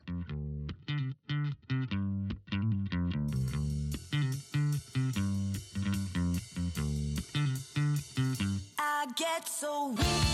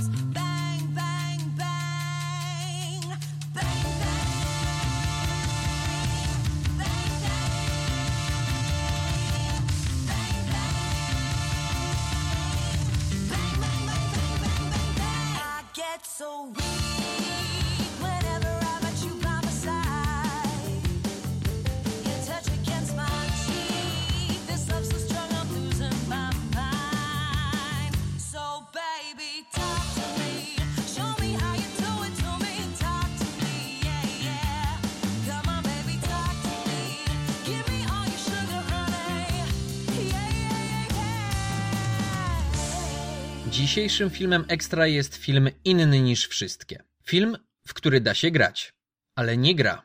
I trochę nie film. Wracamy do Netflixa i zajmiemy się właśnie Netflixowym filmem. Wyszedł on już ponad rok temu, ale może nie wszyscy z Was go znają. Przytoczę Wam dziś film Bandersnatch, pełnometrażówkę serii Black Mirror. Jak pewnie wielu z Was wie, Black Mirror to serial o mrocznych wizjach świata w epoce ultranowoczesnej techniki. Tym razem twórcy trochę poeksperymentowali i tak powstał interaktywny film pod tytułem właśnie Bandersnatch. Interaktywny, bo to widz decyduje o fabule. No, w pewnym sensie. Po prostu co jakiś czas pojawia się pytanie i dwie opcje fabularne do wyboru. Od błahych sytuacji typu co bohater zje na śniadanie, po poważne wybory życiowe. Ale po kolei. O czym jest Bandersnatch? Fabuła sama w sobie jest prosta. Akcja rozgrywa się w latach 80., konkretnie w 1984. Głównym bohaterem jest młody programista Stefan Butler, który mieszka z ojcem gdzieś w bliżej nieokreślonym miejscu. Chociaż pewne elementy mogą nam sugerować, że jest to jakieś miasteczko w Wielkiej Brytanii. Stefan zajmuje się projektowaniem pewnej gry wideo. Postanawia jednocześnie poprzestać na karierze solowej i prezentuje swój pomysł dużej firmie produkującej gry komputerowe. Gra, którą tworzy Stefan, powstaje na podstawie książki o tym samym tytule. Właśnie Bandersnatch. Ale książkę i grę łączy coś więcej. Obie to paragrafówki. To znaczy gra jak to gra, ale książka Bandersnatch to tak zwana gra paragrafowa, czyli gra książkowa, w której to czytelnik decyduje o kolejności zdarzeń. Sprawia to, że fabuła za każdym razem staje się zupełnie inna. I odpowiednikiem tej książki jest gra Bandersnatch, a odpowiednikiem tej gry jest film Bandersnatch, o którym chcę wam opowiedzieć. Taka mała incepcja. No ale dobrze. Skupmy się na najważniejszym elemencie tego filmu. Wybór. Czy on w ogóle działa? Jak już wspominałem wcześniej, mamy do czynienia z podejmowaniem decyzji, które mocno wpływają na życie bohatera. I już na samym początku musimy dokonać dosyć istotnego wyboru. I na przykład ja chciałem zrobić trochę na przekór sobie i wybrałem dosyć nieoczywiście. A właściwie bardzo nieoczywiście, bo wszystko podpowiadało opcję A, ale ja wybrałem B. I miałem wyrzuty sumienia, bo przeze mnie Stefan podjął decyzję, którą sam był zaskoczony. A swoją drogą wyglądało to bardzo autentycznie. Oczywiście później chciałem się zrewanżować i działać wyłącznie na jego korzyść. Żałowałem, że nie mogę się cofnąć i naprawić tego, powiedzmy, błędu. Jednakże film szybko dał mi taką możliwość. W pewnym momencie wybrałem moim zdaniem słusznie, ale chyba zbyt pochopnie, bo film nagle się zakończył. A raczej właśnie wręcz przeciwnie. Moja pochopna i jednoznacznie zła decyzja spowodowała powrót do pewnego momentu. Jak w grze planszowej zostałem cofnięty o kilka pól. Nie oglądałem całej historii od nowa na szczęście, ale przez to, że tak jakby zmieniłem ścieżkę, ta poprzednia została urozmaicona o dodatkowe elementy. Na przykład, gdy któraś z postaci w pewnym momencie przeżywa déjà vu, bo ma wrażenie, że dana sytuacja już się wydarzyła. Dla mnie oczywiście jest to okazja do naprawiania krzywd i wybrania drugiej, lepszej opcji. Klikam odpowiedni wybór, wszyscy zadowoleni, jest tak jak powinno być. No i kiedy wybrałem tę, wydawać się mogło, najlepszą opcję, gra znowu jakby się skończyła. Okazało się, że nie tędy droga i powinienem wybrać tę gorszą opcję, a potem ją w pewnym sensie naprawić. Tak jakby film przewidział jedno zakończenie i konsekwentnie nas do niego prowadził, mimo naszych dotychczasowych wyborów. Mimo wszystko później jest więcej decyzji i akcja robi się coraz ciekawsza. Przede wszystkim dlatego, że Stefan w późniejszych fragmentach te nasze decyzje tłumaczy sobie jako zjawisko pewnego impulsu, który tak mu podpowiada, wręcz każe. Bo widz w tym filmie jest właśnie takim impulsem działania. Podczas seansu tego filmu wchodzimy w umysł głównego bohatera. Stajemy się jego sumieniem i od razu czujemy różnicę między takim filmem a grą komputerową. W grze w pewnym sensie to my jesteśmy postacią na ekranie. Każdy nasz ruch jest interpretowany i zamieniany na ruch postaci. W Bandersnatch nasza postać odczuwa, że ktoś nią steruje. Stefan z biegiem czasu jest coraz bardziej podejrzliwy. Mniej chętnie słucha tego wewnętrznego głosu. Coraz częściej zastanawia się nad sobą i swoimi wyborami, a także nad tym, kto tak naprawdę je podejmuje.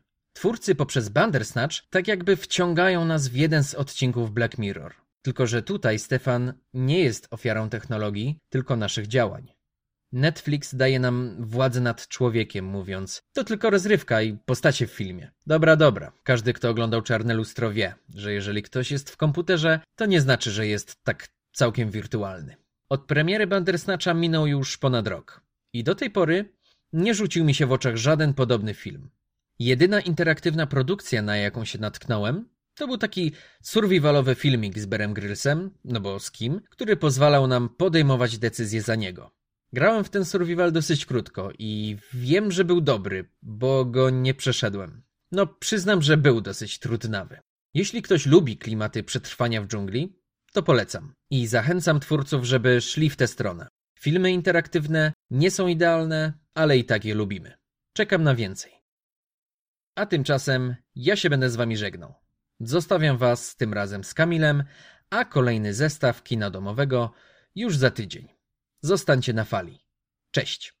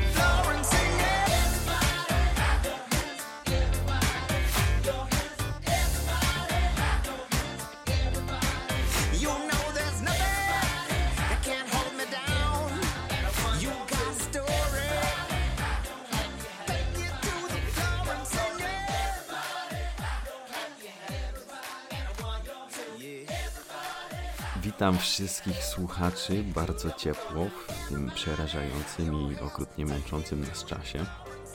W dzisiejszym wydaniu postaram się zabrać Was w odrobinę przyjemniejsze miejsca niż te, w których obecnie się znajdujemy w ostatnich tygodniach.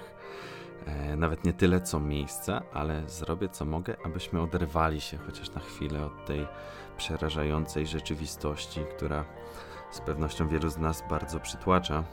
E, mianowicie udamy się w podróż, w podróż bez wychodzenia z domu. Brzmi absurdalnie, na pewno, ale na pewno się uda.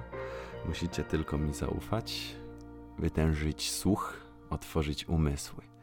Ale najpierw nastroimy się na tą podróż, słuchając przyjemnej muzyki.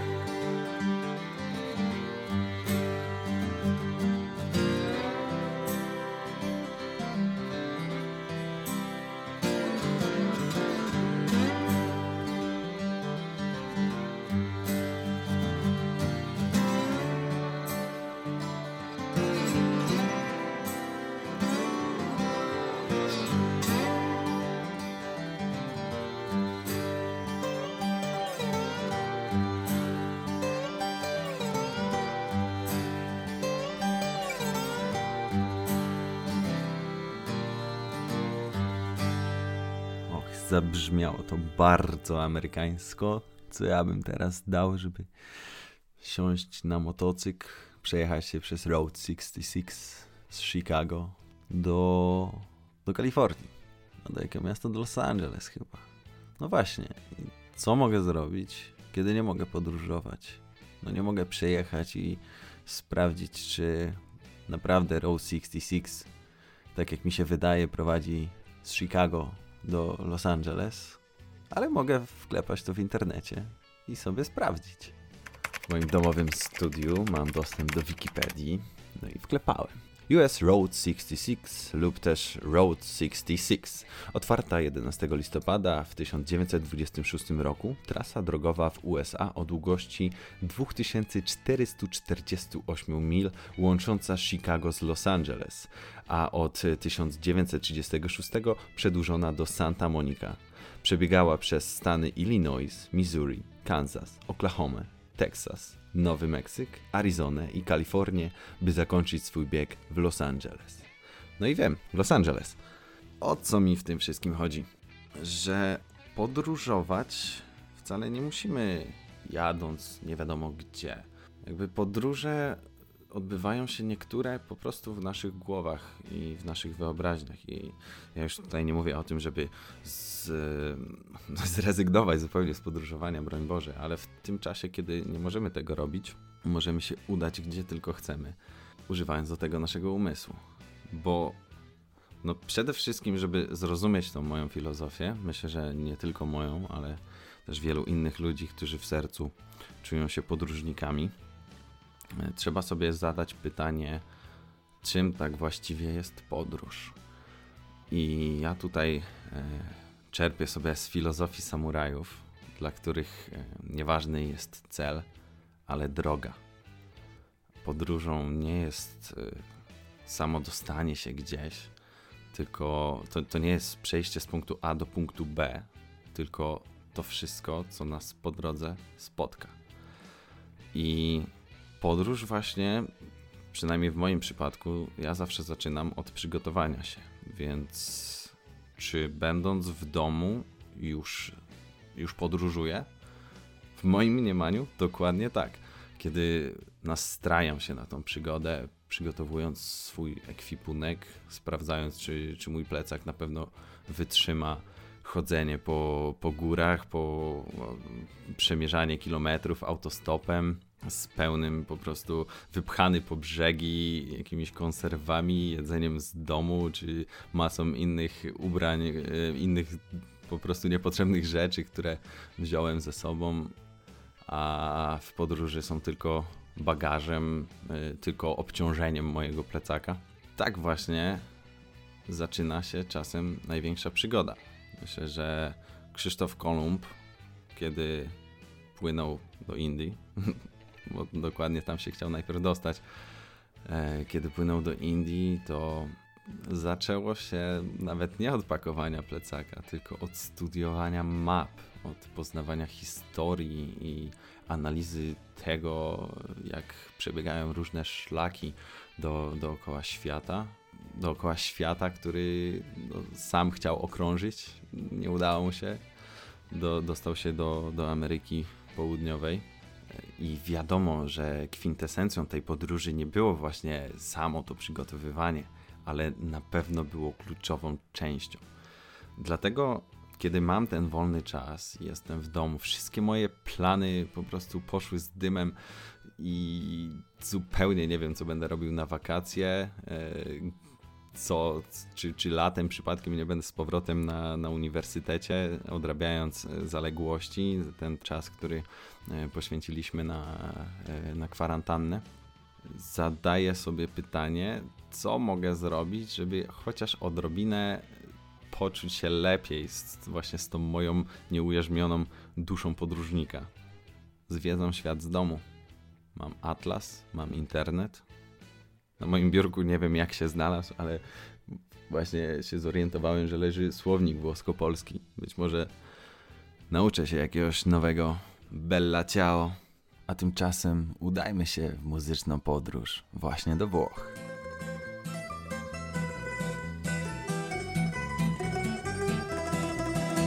mattina mi sono svegliato. Oh bella ciao, bella ciao, bella ciao, ciao, ciao. Una mattina mi sono svegliato e ho trovato l'invaso. Oh partigiano, portami via. Oh bella ciao, bella ciao, bella ciao, ciao, ciao. Partigiano, portami via, che mi sento di morire. Ma se io muoio da partigiano, oh bella ciao, bella ciao, bella ciao, ciao, ciao. Ma se io muoio da partigiano, mi devi seppellire. Mi seppellirai, seppellirai su in montagna, su in montagna. Bella ciao, bella ciao, bella ciao, ciao, ciao. Mi seppellirai lassù in montagna, sotto l'ombra di un bel fiore. E la gente, e la gente passerà, passerà. Oh bella ciao, bella ciao, bella ciao, ciao, ciao. E la gente che passerà ci dirà, oh che bel fiore. E questo è il canto, questo è il canto di un partigiano, un partigiano morto per la libertà. Ciao e già penso a te in questa lunga notte mentre sono da solo e mi ricordo amore mio ti voglio bene. Quando chiudo gli occhi vedo il tuo viso, i tuoi occhi, le tue labbra, il mio cuore ancora palpita e rimedio, sei solo tu, sei solo tu, sei solo tu, sei solo tu. Tu sei un battito di cuore troppo lungo, una dura malattia ed il rimedio. Sei solo tu, sei solo tu, sei solo tu, sei solo tu. In questo mondo non esiste altra cura, sei solo tu, sei solo tu, sei solo tu, sei solo tu. Quando poi ti scrivo la mia mano trema, il mio cuore mi fa male di rimedio, sei solo tu, sei solo tu, sei solo tu, sei solo tu. Sei un battito di cuore troppo lungo, una dura malattia ed il rimedio sei solo tu, sei solo tu, sei solo tu, sei solo tu. In questo mondo sei solo tu, sei solo tu, sei solo tu, sei solo tu.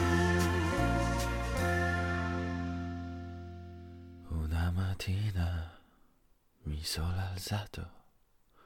Oh bella ciao, bella ciao, bella ciao, ciao, ciao. Una mattina mi sono alzato e ho trovato invasor.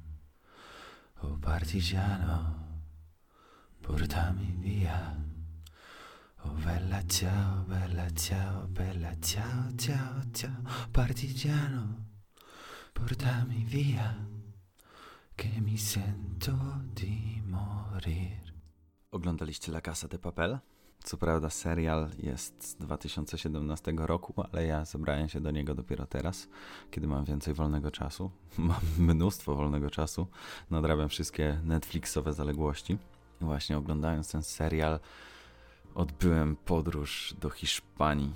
Myślę, że e, może La Casa de Papel to nie będzie odpowiednie e, medium do e, odbycia takiej podróży jak ja, ale z, z całego serca polecam Vicky Cristina Barcelona, żeby zobaczyć Hiszpanię i niemalże poczuć w ustach tapas i wino, oto właśnie hiszpańskie. Nie znam się na winach, nie, nie podam żadnej nazwy, ale wracając do Włoch, to otworzyłem w końcu ten słownik i na przykład e, wiecie jak jest motor po włosku? Motore. Niesamowite. Tak samo jak espresso, to wszyscy mówią źle, bo espresso jest espresso. Zapodam od razu taki żart, e, który słyszałem u, u Radka Kotarskiego w podcaście. O Boże, nie pamiętam. A mianowicie żart polega na tym, jak śmieją się Włosi. To ja już pokażę. He, he, he, he, he. I tym miłym akcentem e, chciałbym wrócić do sensu mojej, e, mojego wywodu filozoficznego na temat podróży. No i zadałem sobie takie pytanie, czym jest podróż? No dla mnie jest to droga. Dla innych to jest, są wakacje po prostu, wyjechanie do, do Egiptu na all inclusive, bardzo popularne porównanie, ale no właśnie ono najbardziej oddaje tego, mm, tą różnicę pomiędzy turystą a podróżnikiem. No ale z kolei można pomyśleć, że, e, że podróżnik to, to, to co, musi zdobyć jakąś górę, e, przeprawiać się przez dżunglę, polować na jaguara, pić ayahuaskę, czy, czy jakieś inne dziwne rzeczy, jak Tony Halik? No, niekoniecznie. Ja właśnie zawsze staram się znaleźć złoty środek, e, kiedy, kiedy opuszczam swój dom. Co prawda właśnie próbuję pokazać, że wcale nie trzeba go opuszczać, żeby podróżować, ale przechodząc do konkretów, ja uwielbiam umordować się na jakimś ubłoconym szlaku w deszczowy dzień, ale równie dobrze jest mi, kiedy siedzę sobie pod palmą i podziwiam żaglące e, i podziwiam żaglowce, które chowają się za horyzontem tropikalnego morza.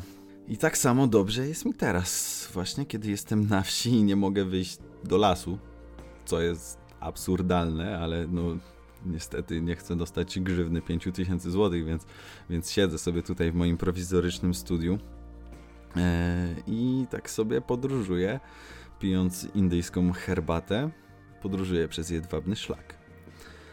Jedwabny szlak e, to była taka droga handlowa właśnie od III wieku przed naszą erą do XV, do XVI i ona łączyła Azję, Bliski Wschód i Europę. Szlak handlowy, e, karawany przemierzające 12 tysięcy kilometrów. Wyobrażacie sobie, jaki wymiar kiedyś miała podróż? Teraz wsiadamy sobie do samolotu, ciach, jesteśmy na drugim miejscu. Odpalamy sobie włoską muzykę, ciach. Jesteśmy marzeniami w innym miejscu. A wracając do Jedwabiu, e, dostałem kiedyś taką książkę od bliskiej mi osoby o tytule Jedwab włoskiego pisarza Baricco Alessandro. Barisso Alessandro. Boże, muszę więcej czasu we Włoszech spędzić, żeby potrafić wymawiać te nazwiska. E, No i napisał tą książkę Jedwab. Jak ją przeczytałem, to wow, to była podróż. Może wam po prostu przeczytam.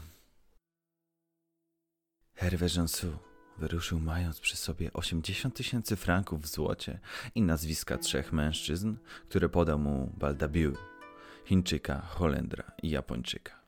Przekroczył granicę koło Metzu, minął Wirtembergię i Bawarię. Znalazł się w Austrii. Pociągiem dojechał do Wiednia i Budapesztu, a potem dalej aż do Kijowa. Przejechał konno 2000 km rosyjskiego stepu, minął Ural, znalazł się na Syberii, a po 40 dniach drogi przybył nad jezioro Bajkał, które miejscowa ludność nazywała morzem. Z biegiem rzeki Amur wzdłuż chińskiej granicy dotarł do oceanu i zatrzymał się w porcie Sabirk, gdzie spędził 11 dni w oczekiwaniu na statek holenderskich przemytników, który następnie dowiózł go do przylądka Teraja, na zachodnim wybrzeżu Japonii. Pieszo, bocznymi drogami, przemierzył prowincję Ishikawa, Toyama, Niigata. Znalazł się w prowincji Fukushima i dotarł do miasta Shirakawa. Okrążył je od wschodu, przez dwa dni czekał na czarno ubranego człowieka, który zawiązał mu oczy i zawiózł do miasteczka na wzgórzach, gdzie spędził noc. A rano dobił targu w sprawie zakupu towaru z mężczyzną, który nic nie mówił, a twarz miał zakrytą jedwabnym welonem, czarnym. O zachodzie słońca ukrył jajeczka wśród bagaży, odwrócił się plecami do Japonii i ruszył w drogę powrotną. A my wyruszmy w podróż wyobraźni do Azji. Zaraz wracam.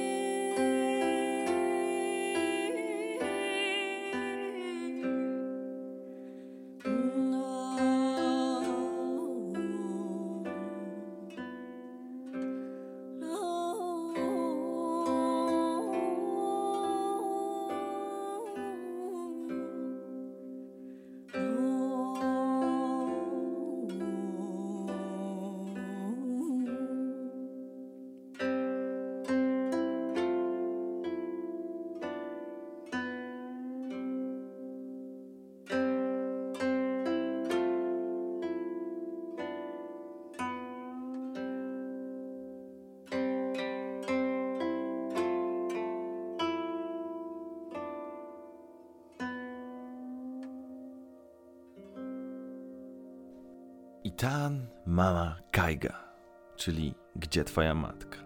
Kołysanka z archipelagu okinawskiego. Archipelagu Okinawa. Jest to e, kołysanka, którą śpiewa się dzieciom, które matki zabierają ze sobą na pola, niosą je przywiązane do pleców i tekst e, tej kołysanki odpowiada na pytanie, gdzie twoja matka? Tłumacząc, co właśnie robi. Jest na polu, karmi krówki i kozy. XO, XO. Bardzo słodko. Okinawa to japońskie Hawaje. W południowej części Japonii na Pacyfiku. E, Jest to na samym dole archipelagu japońskiego, liczącego 3000 km, tam w okolicach Tajwanu.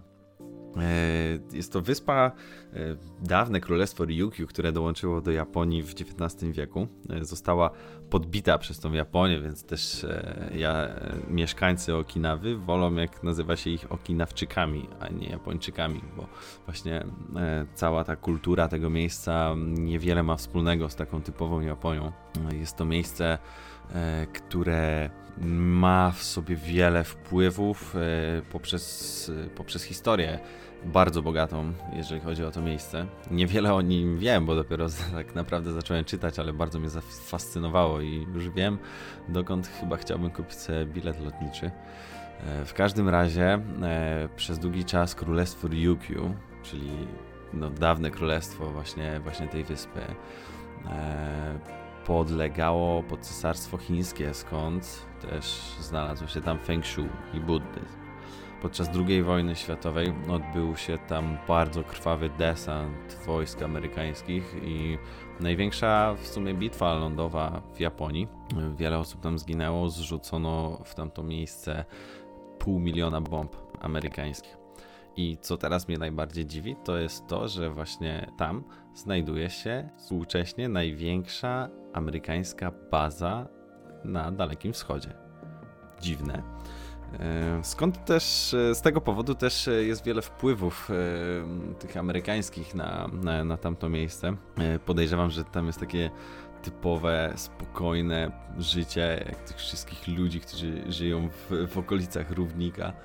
Miałem okazję doświadczyć takiego easy life, e, będąc na Key West, też na południu Stanów Zjednoczonych, z kolei po drugiej stronie świata.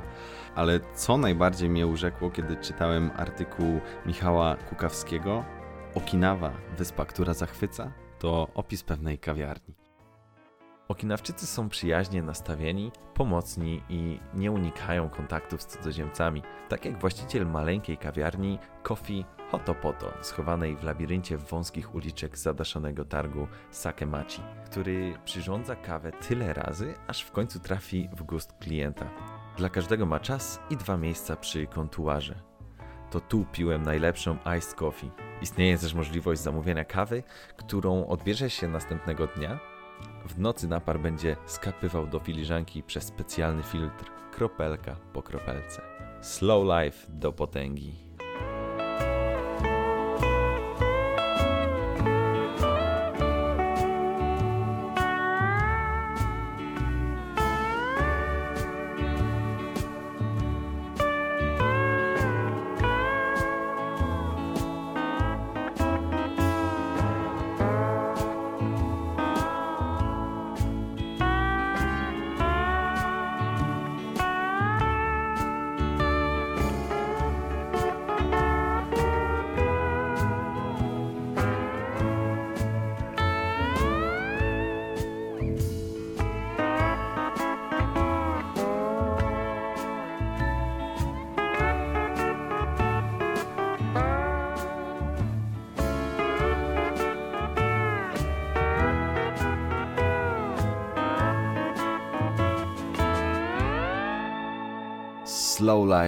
Chciałbym doświadczać jak najwięcej.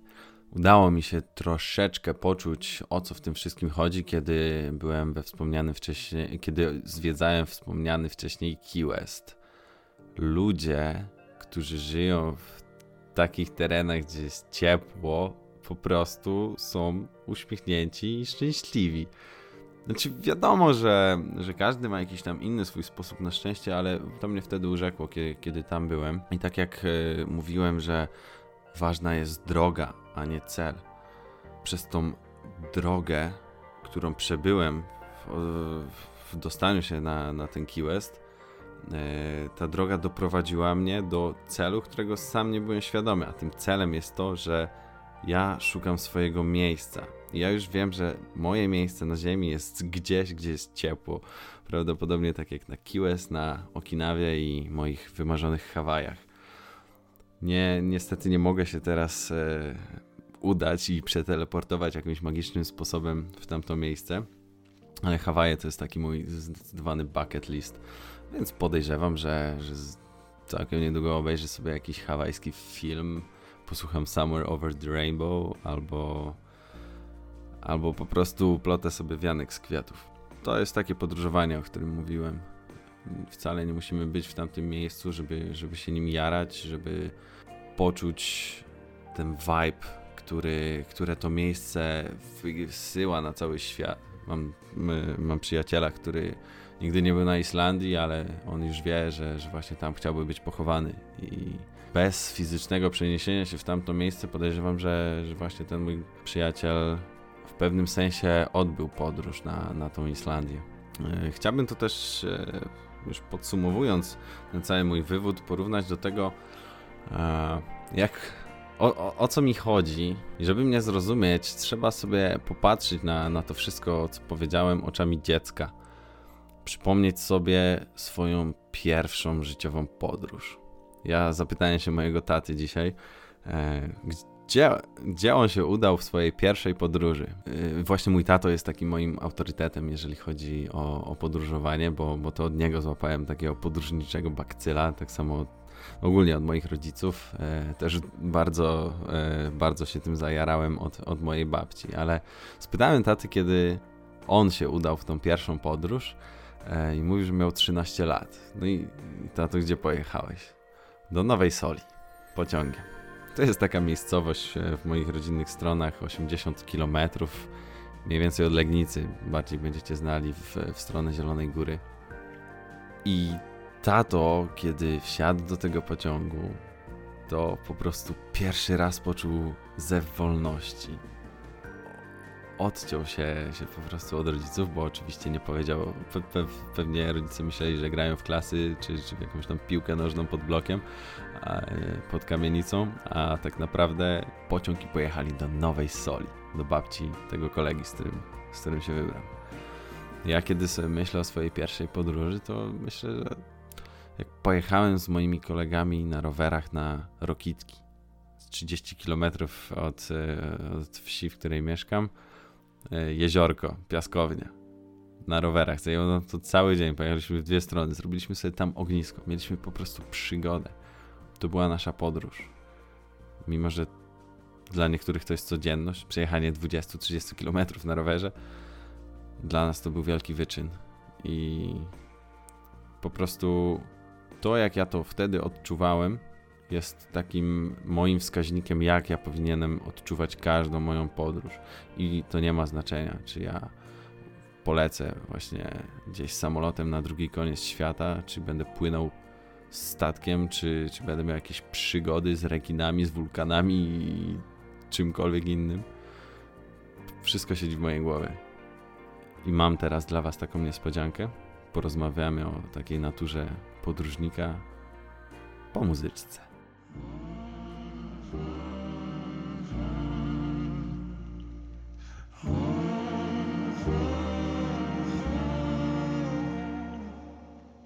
You're the only one who brings me comfort, so won't you please calm me down?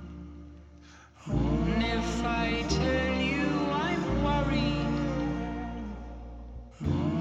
you please calm me down? And all those times that you've carried me home like a mother laid me down. You've never let me go when I need you, so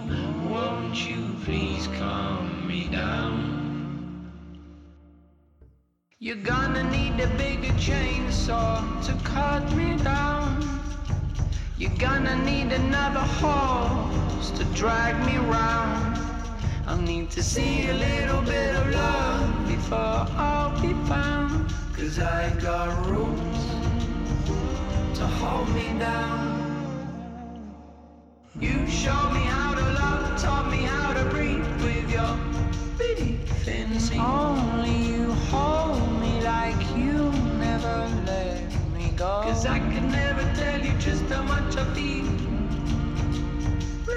Thin It's only you hold me like you never let me go. You're gonna need a bigger chainsaw to cut me down. You're gonna need another horse to drag me round. I'll need to see a little bit of love before I'll be found. Cause I ain't got roots to hold me down.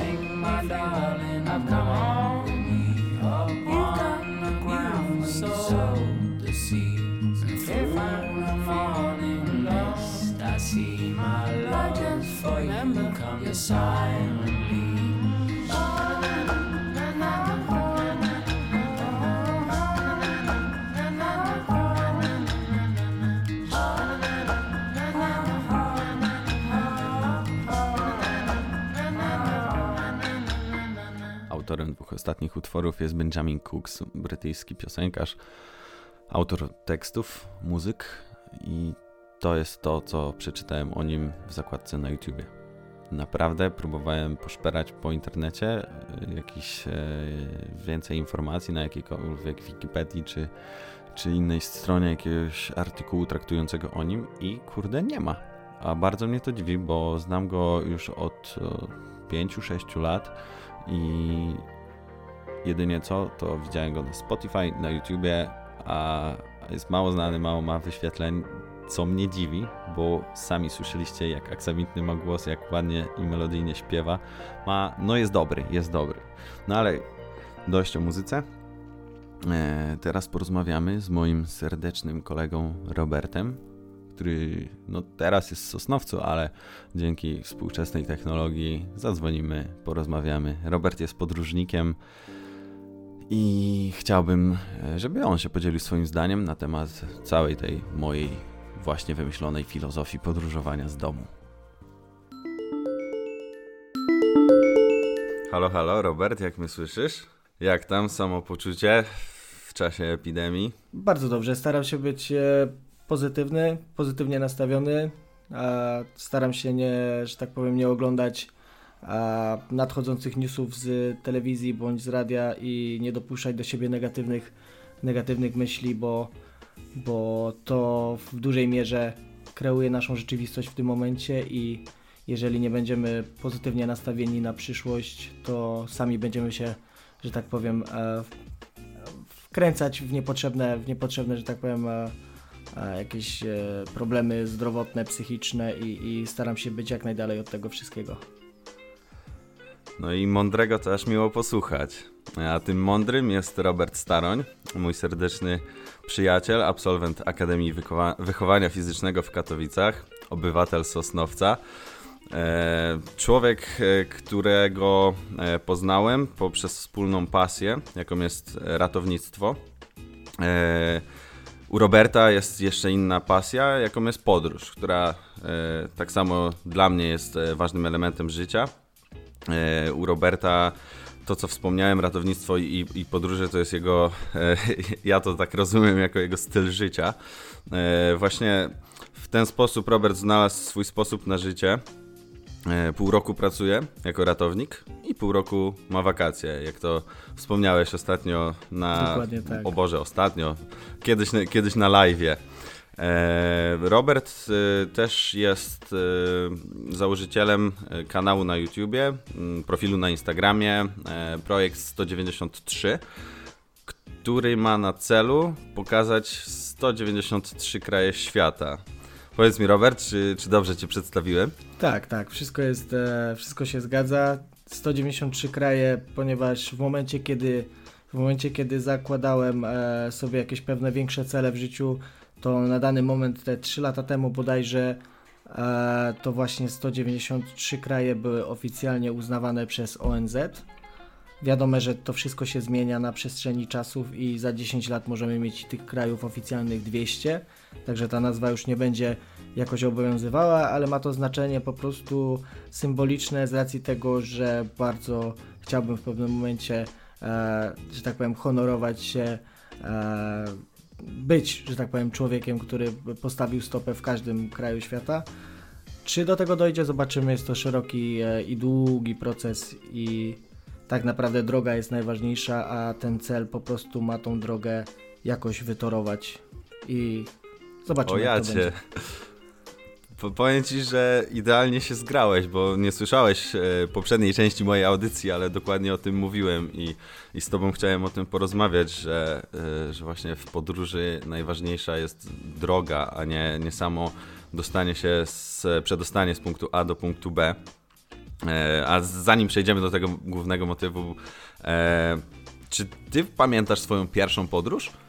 Mm, Bardzo dokładnie ją pamiętam. No, wydaje mi się, że każdy z nas pamięta te pierwsze razy zawsze bardzo dokładnie, ponieważ towarzyszą nam bardzo duże emocje i wiele pytań, wiele niepewności, wielkie marzenia, wielkie plany, także pozytywne i negatywne emocje szarp, e, szarpią nas z jednej na drugą stronę.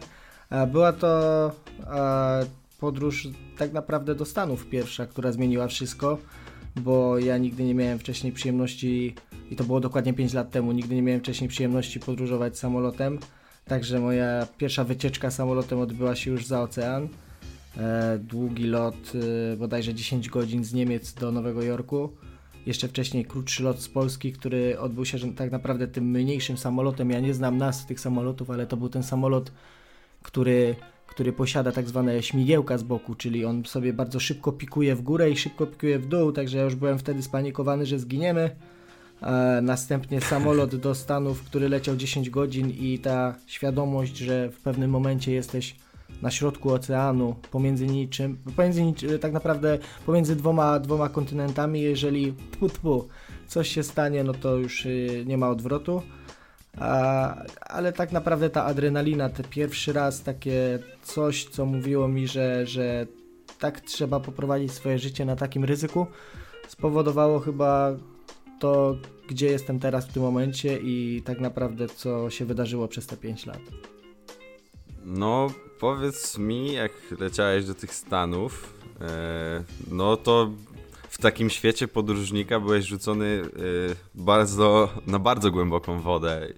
Powiedz mi w ogóle skąd ten pomysł, jak to się u Ciebie narodziło?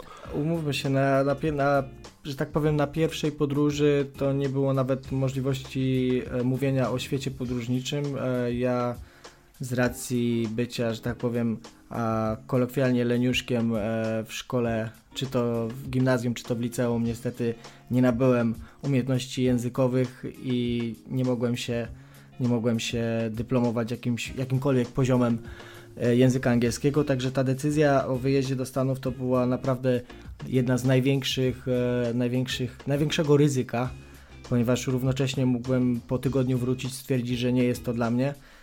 Pomysł padł tak naprawdę w e, 2014-2013 roku przez mojego znajomego, który tak naprawdę już był znudzony e, chyba pracą w Polsce i szukał, szukał po prostu ekipy na wyjazd. I padł pomysł dokładnie grudniowego, grudniowego wieczoru 5 grudnia 2013 albo 14, aby jechać do Stanów. Podjąłem decyzję w ciągu jednej nocy, zaryzykowałem. Oczywiście w przeciągu okresu pół roku, kiedy, kiedy czeka się na wyjazd, było tysiąc pytań, czy sobie dam radę, ale teraz z perspektywy czasu widzę, że, że wszystko to, co trudne, potem naprawdę przynosi wielkie efekty i, i wymierne korzyści.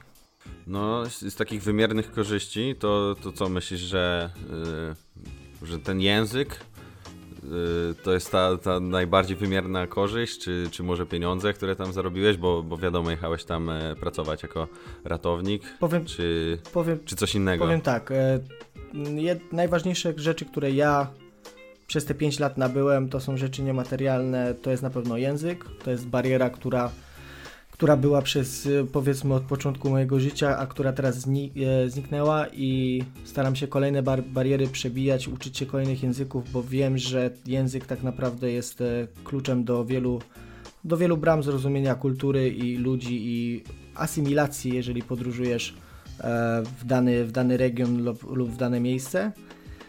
Drugim aspektem, tak naprawdę bardzo ważnym w podróży, jest to, jakie doświadczenia przeżyłem. To, czego nigdy w życiu prawdopodobnie siedzenie w domu w Polsce tutaj bym nigdy tego nie, nie, nie doświadczył. To jest bardzo ważne.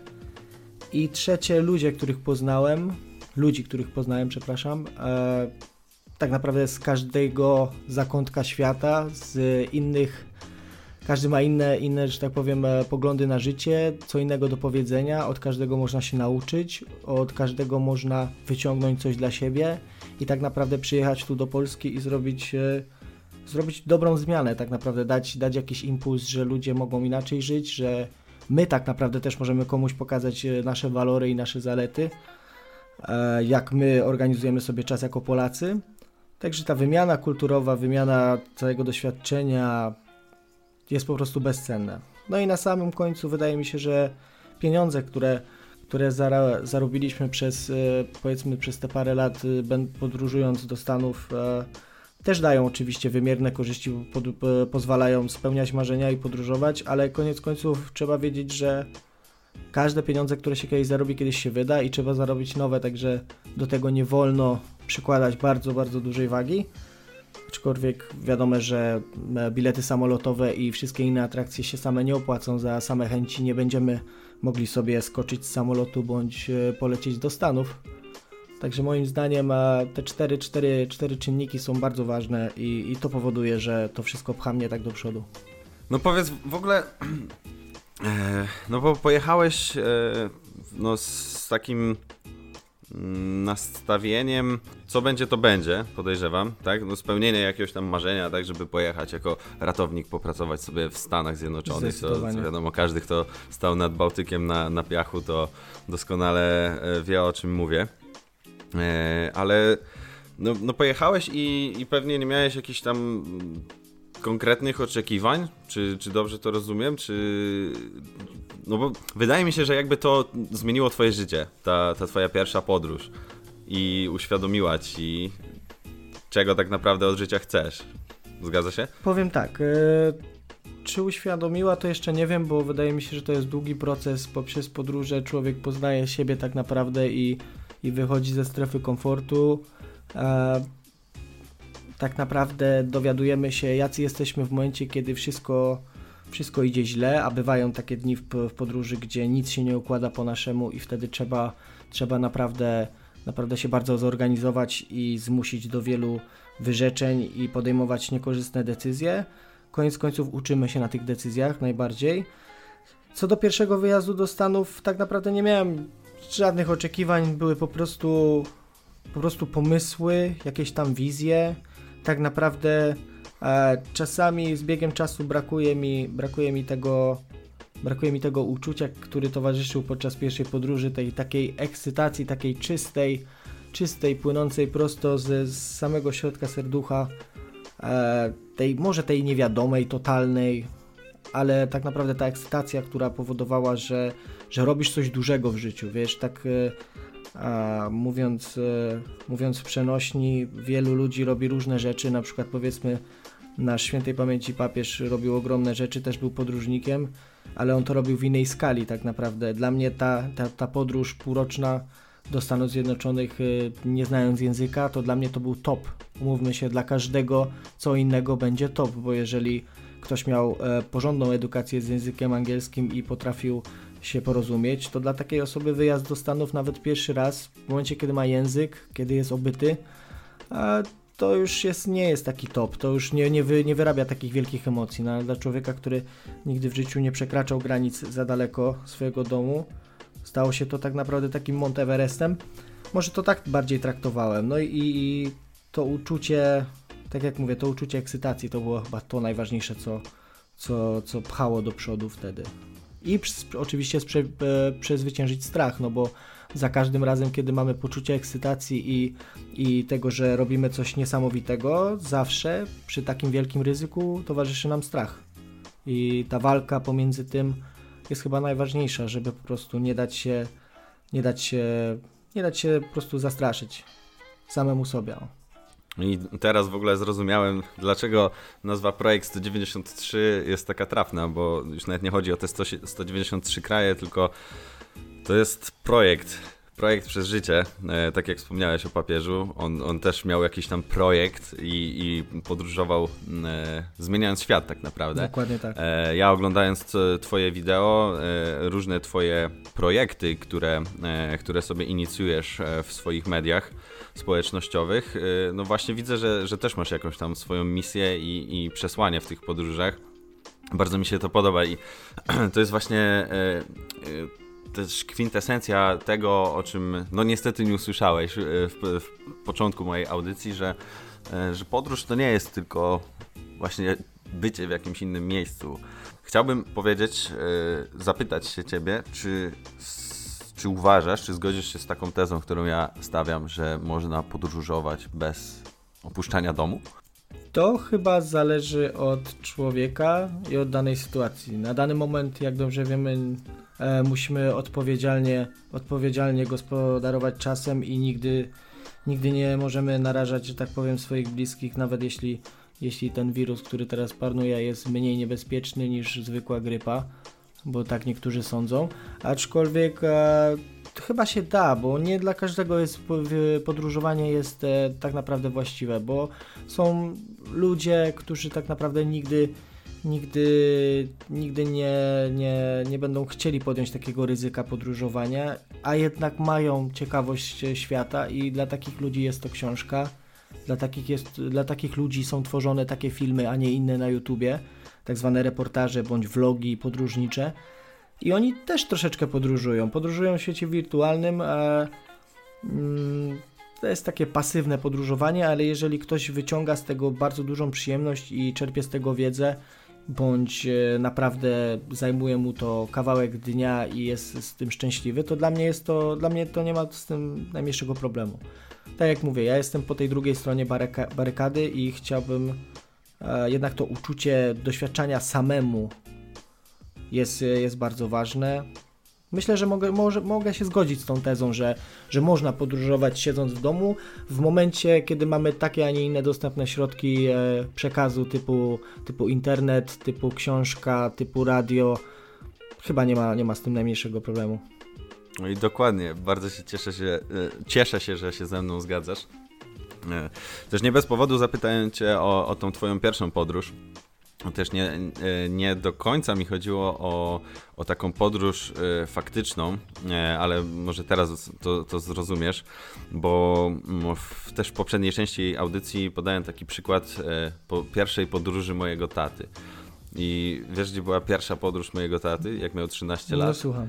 do, do Nowej Soli pociągiem. Aha. Pojechali do babci kolegi. Mówimy o takiej podróży. I dokładnie. I też mi się wydaje, że, mm, że jak najbardziej można podróżować z domu właśnie w ten sposób, e, e, jak powiedziałeś, oglądając e, jakieś reportaże, czytając książki, czy, czy też słuchając muzyki, albo rozmawiając z kimś o podróżach. I ty dla mnie Dokładnie jesteś tak. takim autorytetem podróżniczym. E, Chciałbym, żebyś To bardzo dziękuję. troszeczkę więcej opowiedział już teraz o, o, o Twoich przygodach. No jak to tam było w tych Stanach, jak już e, skończyłeś pracę i zwiedzałeś? E, To znaczy po pierwszym roku na pewno, na pewno jest ta chęć z zobaczenia Stanów Zjednoczonych, e, te najciekawsze miejsca, te miejsca, gdzie widziało się e, gdzie widziało się jakieś urywki z filmów, popularnych teledysków, także pierwszy rok poświęciłem na podróżowanie przez Stany Zjednoczone, mm, Floryda, e, Kalifornia, Nowy Jork, Waszyngton, te wszystkie miejsca udało mi się zobaczyć. Było to w zastraszająco bardzo szybkim tempie i, i to była też dobra nauczka na później, aby, aby pewne miejsca, na pewnych miejscach troszeczkę bardziej się skupić, e, pewne miejsca, które nie wywołują we mnie żadnej, że tak powiem, e, jakby to powiedzieć, e, powiedzmy podniety. E, nigdy po prostu nie, nie tracić na to czasu, bo, bo czasu mamy mało, a czas jest e, dużo ważniejszy niż pieniądze i to wszystko, także na pewno e, to było najważniejsze wtedy, żeby zobaczyć Stany. Po drugim, trzecim, czwartym sezonie postanowiłem wykorzystać te środki, które, które e, nabyłem, e, że tak powiem, ten income przychodzący z pracy w Stanach Zjednoczonych na podróże po całym świecie. Wybrałem się do Azji na bodajże 5-4 miesiące, gdzie zobaczyliśmy 8 krajów. Byłem w Ameryce Południowej bodajże rok, rok temu, tak, rok temu. Tamże, także też tam było 6 krajów. E, Staram się wyważyć na pewno czas i dokładnie zaplanować miejsca, na które chciałbym poświęcić więcej czasu. A te miejsca, które tak naprawdę chciałbym je tylko zakosztować leciutko, spędzam po prostu mniej czasu. Bardzo dobrze. A pewnie zgodzisz się ze mną, że e, podróże to też przede wszystkim ludzie, których się, się spotyka na, na swojej drodze. I e, no już teraz nie zapytam, czy jakiś konkretny kraj, no bo ile już z 50 ich zwiedziłeś, tak? Na dany moment licznik pokazuje 45. Zatrzymało się na Islandii ostatnio. No i na daną chwilę niestety jesteśmy zablokowani przez, e, przez e, granicę i wszystko to, co się dzieje, więc licznik stoi. No, no wiadomo, niestety jest to przykre. No ale możemy z powrotem e, wrócić do Twoich podróży poprzez wspomnienia. I powiedz mi, jeżeli chodzi o takie czynniki międzyludzkie, socjologiczne, co Cię najbardziej tych wszystkich miejscach, które, które zobaczyłeś, e, zdziwiło? Jeżeli chodzi o takie zachowanie ludzkie, jakieś, czy budowanie relacji? Pierwsze, co mi przychodzi na myśl, e, to z ostatniej wyprawy do Ameryki Południowej, e, gdzie z moim przyjacielem wylądowaliśmy na lotnisku bodajże w Buenos Aires w Argentynie. Byliśmy po ciężkiej przeprawie w Chile, gdzie musieliśmy spać na lotnisku, także ta forma fizyczna i, i chęć snu była bardzo duża. Ale pierwsze, co mi się rzuciło na pewno w oczy, to było na lotnisku, gdzie była grupa mężczyzn, która tak naprawdę witała się w troszeczkę inny sposób niż my się witamy tutaj u nas w kraju, podając rękę, czy, czy może tylko i wyłącznie słownie, bo ten kon- kontakt taki fizyczny już w tym momencie totalnie zanikł z racji sytuacji, ale też zauważyłem z biegiem czasu podróżowania, że coraz mniej podajemy sobie, sobie ręce. E, popatrzyłem na tą sytuację po prostu z boku i nie mogłem uwierzyć, jak e, różne to wszystko może być, ponieważ dwóch mężczyzn na przywitanie po prostu się pocałowało w policzek, gdzie u nas w kraju jest to po prostu raczej e, niedostępna forma, ludzie trzymają dystans, e, tam nie ma tego dystansu. I wtedy naprawdę sobie uświadomiłem, że no to jest kolejna, kolejna kraina, kolejny osobny świat, ludzie tutaj troszeczkę inaczej myślą. Także Robert, musisz się nastawić na to, że ktoś będzie chciał ci dać buziaka i, i, to, będzie, i to będzie totalnie, totalnie według, że tak powiem, e, reguł, które tutaj panują, więc nie unoś się, trzeba się nastawić, trzeba zagrać e, w zasady takie, jakie tu są, ponieważ jesteśmy tutaj gośćmi i trzeba je szanować. Wiadomo, że nie możemy dać sobie wbić e, wszystkich zasad, które tak naprawdę i moralnie mogą nas jakoś, e, nie wiem, e, no, no nie wpasować się w nasze zasady moralne, ale wydaje mi się, że tak, taka, taka mała sceneria, która tam się odbyła, szybko mi uświadomiła, mm, jak daleko jestem od domu. To była taka, taka pierwsza rzecz, która mi przychodzi właśnie na myśl. Zakończyło się pewnie dosyć, dosyć komicznie, przynajmniej przy, przynajmniej ja, jak wyobrażam sobie twoją minę zdziwienia, to, to mnie śmiać się chce. E, też miałem podobną sytuację we Francji, e, no ale niestety no, ja podałem rękę i no teraz mi głupio, bo, bo, bo mogłem po prostu uszanować tam te No, lokalne tylko, że zwyczaje. To są sytuacje, kiedy nie przewidzisz swojej reakcji, ponieważ wytworzo Dokładnie. wytworzone jakieś, wytworzone jakieś e, autono, e, e, jak to powiedzieć, au, automatyczne, automatyczne, że tak powiem, reakcje na przywitania. To są rzeczy, które nabywamy już od, od małego, gdzie tam, gdzie wychowujemy się, w jakiej kulturze się wychowujemy. Także jakiekolwiek takie sytuacje niekomfortowe z właśnie ró- różnic, e, różnic e, kulturowych i państwowych trzeba obracać po prostu w śmiech i i to jest, to jest chyba najlepsza recepta, jak wyjść z tej, z tej, że tak powiem, niekomfortowej sytuacji. A miałeś taką sytuację, że nie udało się tego obrócić śmiech i jednak skończyło się troszkę mniej przyjemnie?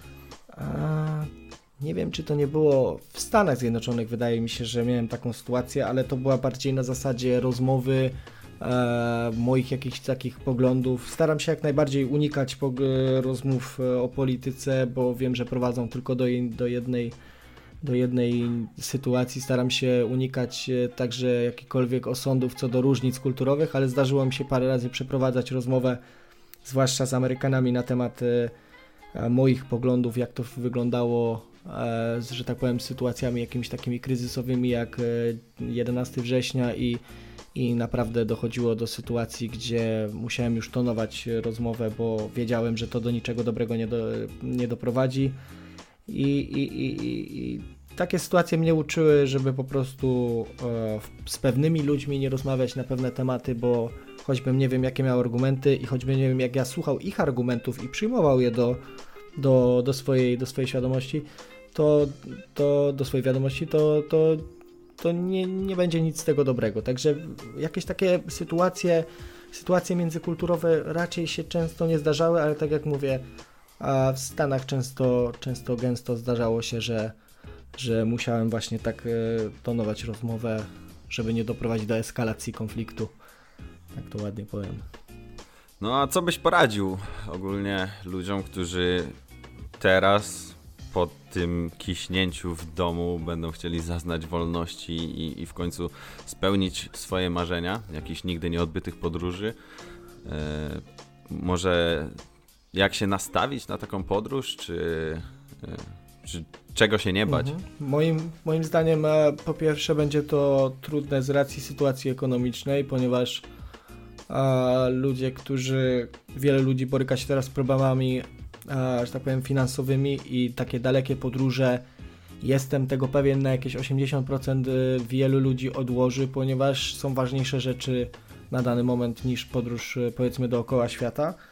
Jeśli się to... No załóżmy o sytuacji, mówimy o sytuacji, kiedy naprawdę już będzie dobrze. Aha.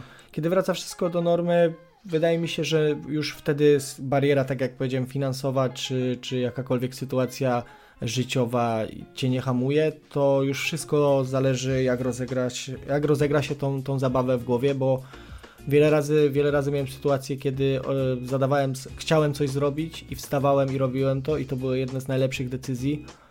E, Wiele sytuacji było takich, gdzie tak naprawdę zasiadałem na 5 minut i zacząłem analizować. Podróże są takim, e, jeżeli wyruszamy w podróż nie w, że tak powiem, z powodu powiedzmy pracy, z powodu jakichś takich finansowych bądź materialnych rzeczy, to tak naprawdę trzeba podejmować decyzje z serduchem i w ciągu paru sekund, bo e, te piękne chwile, które nadchodzą powiedzmy w czasie podróży, one będą tylko i wyłącznie wytworzone przez, przez nasze emocje. A jeżeli dodamy do tego kalkulację, czyli, czyli stricte mózg wejdzie w, w, w interakcję z całą, całą z, mm, z planowaniem tego podróżowania i, i z chęcią bycia odważnym, e, poznania przygody, to wtedy, wtedy zaczyna się problem robić, bo jeżeli im więcej analizujemy, im więcej zadajemy sobie pytań, tym, e, większe prawdopodobieństwo, że nie podejmiemy tego ryzyka i tej decyzji nie wylecimy na przykład w podróż dookoła świata, co może się okazać naprawdę życiową przygodą i zmienić totalnie całe życie. Także e, moja pierwsza rada jest po prostu, jeżeli cokolwiek rodzi się w waszej głowie, cokolwiek sobie możecie wyobrazić, a wiecie, że jesteście w stanie to zrealizować, to podejmować tą decyzję, że tak powiem, e, w ciągu sekundy i czasami trzeba dużo zaryzykować, bo oczywiście nie mówię, że że to nie łączy się z ryzykiem. Ryzyko jest zawsze wpisane w wielkie rzeczy, a podróż dookoła świata dla, się wydaje, że dla każdego z nas byłaby naprawdę ogromnym ryzykiem, ale uwierzcie mi, że mimo tego, że byłyby negatywne sytuacje czy pozytywne, byłaby euforia i strach, to jeśli wszystko dobrze się skończy i wrócicie do domu, to, to jeżeli ktokolwiek by zadał wam pytanie, czy zrobilibyście to jeszcze raz, na pewno zrobilibyście to jeszcze raz. To jest chyba najważniejsze, to jest najważniejsza rada z tych wszystkich, które mogą być. I obiema rękami się pod tym podpisuję, że wszystko po prostu jest w naszych głowach i największą potęgą, jaką, jaką mamy, to, to są właśnie nasze umysły, które trzeba odpowiednio nastawić do, do każdej sytuacji, w której się znajdziemy. Tak jak e, powiedziała mi kiedyś e, dziewczyna, którą poznałem na, e, na tej samej plaży, na której pracowałem z Robertem. E, dziewczyna z Kanady na pożegnanie powiedziała do mnie, że jedyną rzeczą, która mnie przed czymkolwiek powstrzymuje, jesteś ty sam. I życzę ci, Robert, abyś zwiedził wszystkie te kraje, które masz na liście. Być może więcej, być może za parę lat będziesz mógł może na, na Marsa polecieć, czy, czy gdzieś tam w kosmos. To by była decyzja. E, mam nadzieję, że. Decyzja życia. No, dopisz sobie do, do bucket list. E, Mam nadzieję, że sytuacja na świecie zmieni się bardzo szybko i będziesz mógł e, wrócić do faktycznego podróżowania. Ale pamiętaj, że możesz robić to też bez wychodzenia z domu. Oczywiście, robię I, to i cały wszyscy, którzy czas. nas i, I wszyscy, którzy nas e, słuchają, e, mogą wybrać się w podróż z Robertem, odwiedzając jego kanał na YouTubie, Projekt 193.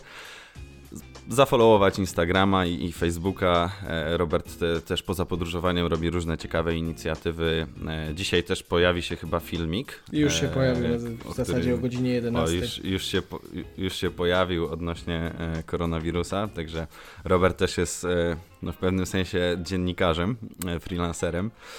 Nie, dziękuję nie, Ci, Robert, nie, za rozmowę. Żebyśmy nikogo nie wprowadzili w błąd.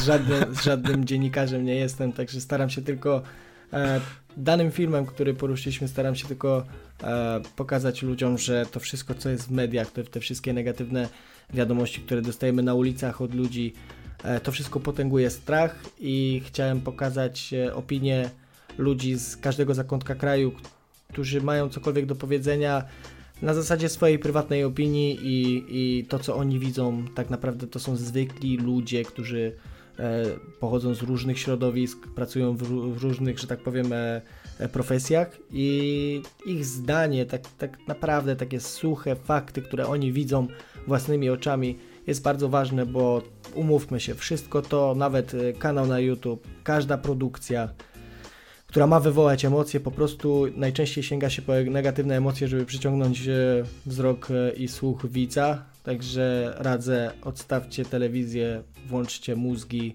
i nie dajmy się nastraszyć tym, tego wszystkiego, a, a wszystko się ułoży I ja to szanuję. i będziemy podróżować, bawić się i tyle. Przede wszystkim robisz bardzo dobrą robotę, dlatego nazwałem Cię dziennikarzem. E, Dziękuję Ci za to i dziękuję za, za bogatą rozmowę. Dzięki wielkie, pozdrawiam wszystkich. Moim gościem był Robert Staroń z projektu 193, który możecie śledzić na YouTubie i na Instagramie. Ja tymczasem powoli się żegnam. Dziękuję uprzejmie za spędzony razem czas. Dziękuję za to, że wytrzymaliście do końca moich filozoficznych rozkminek. Pamiętajcie, że każda podróż zaczyna się w sercu. Miłego wieczoru.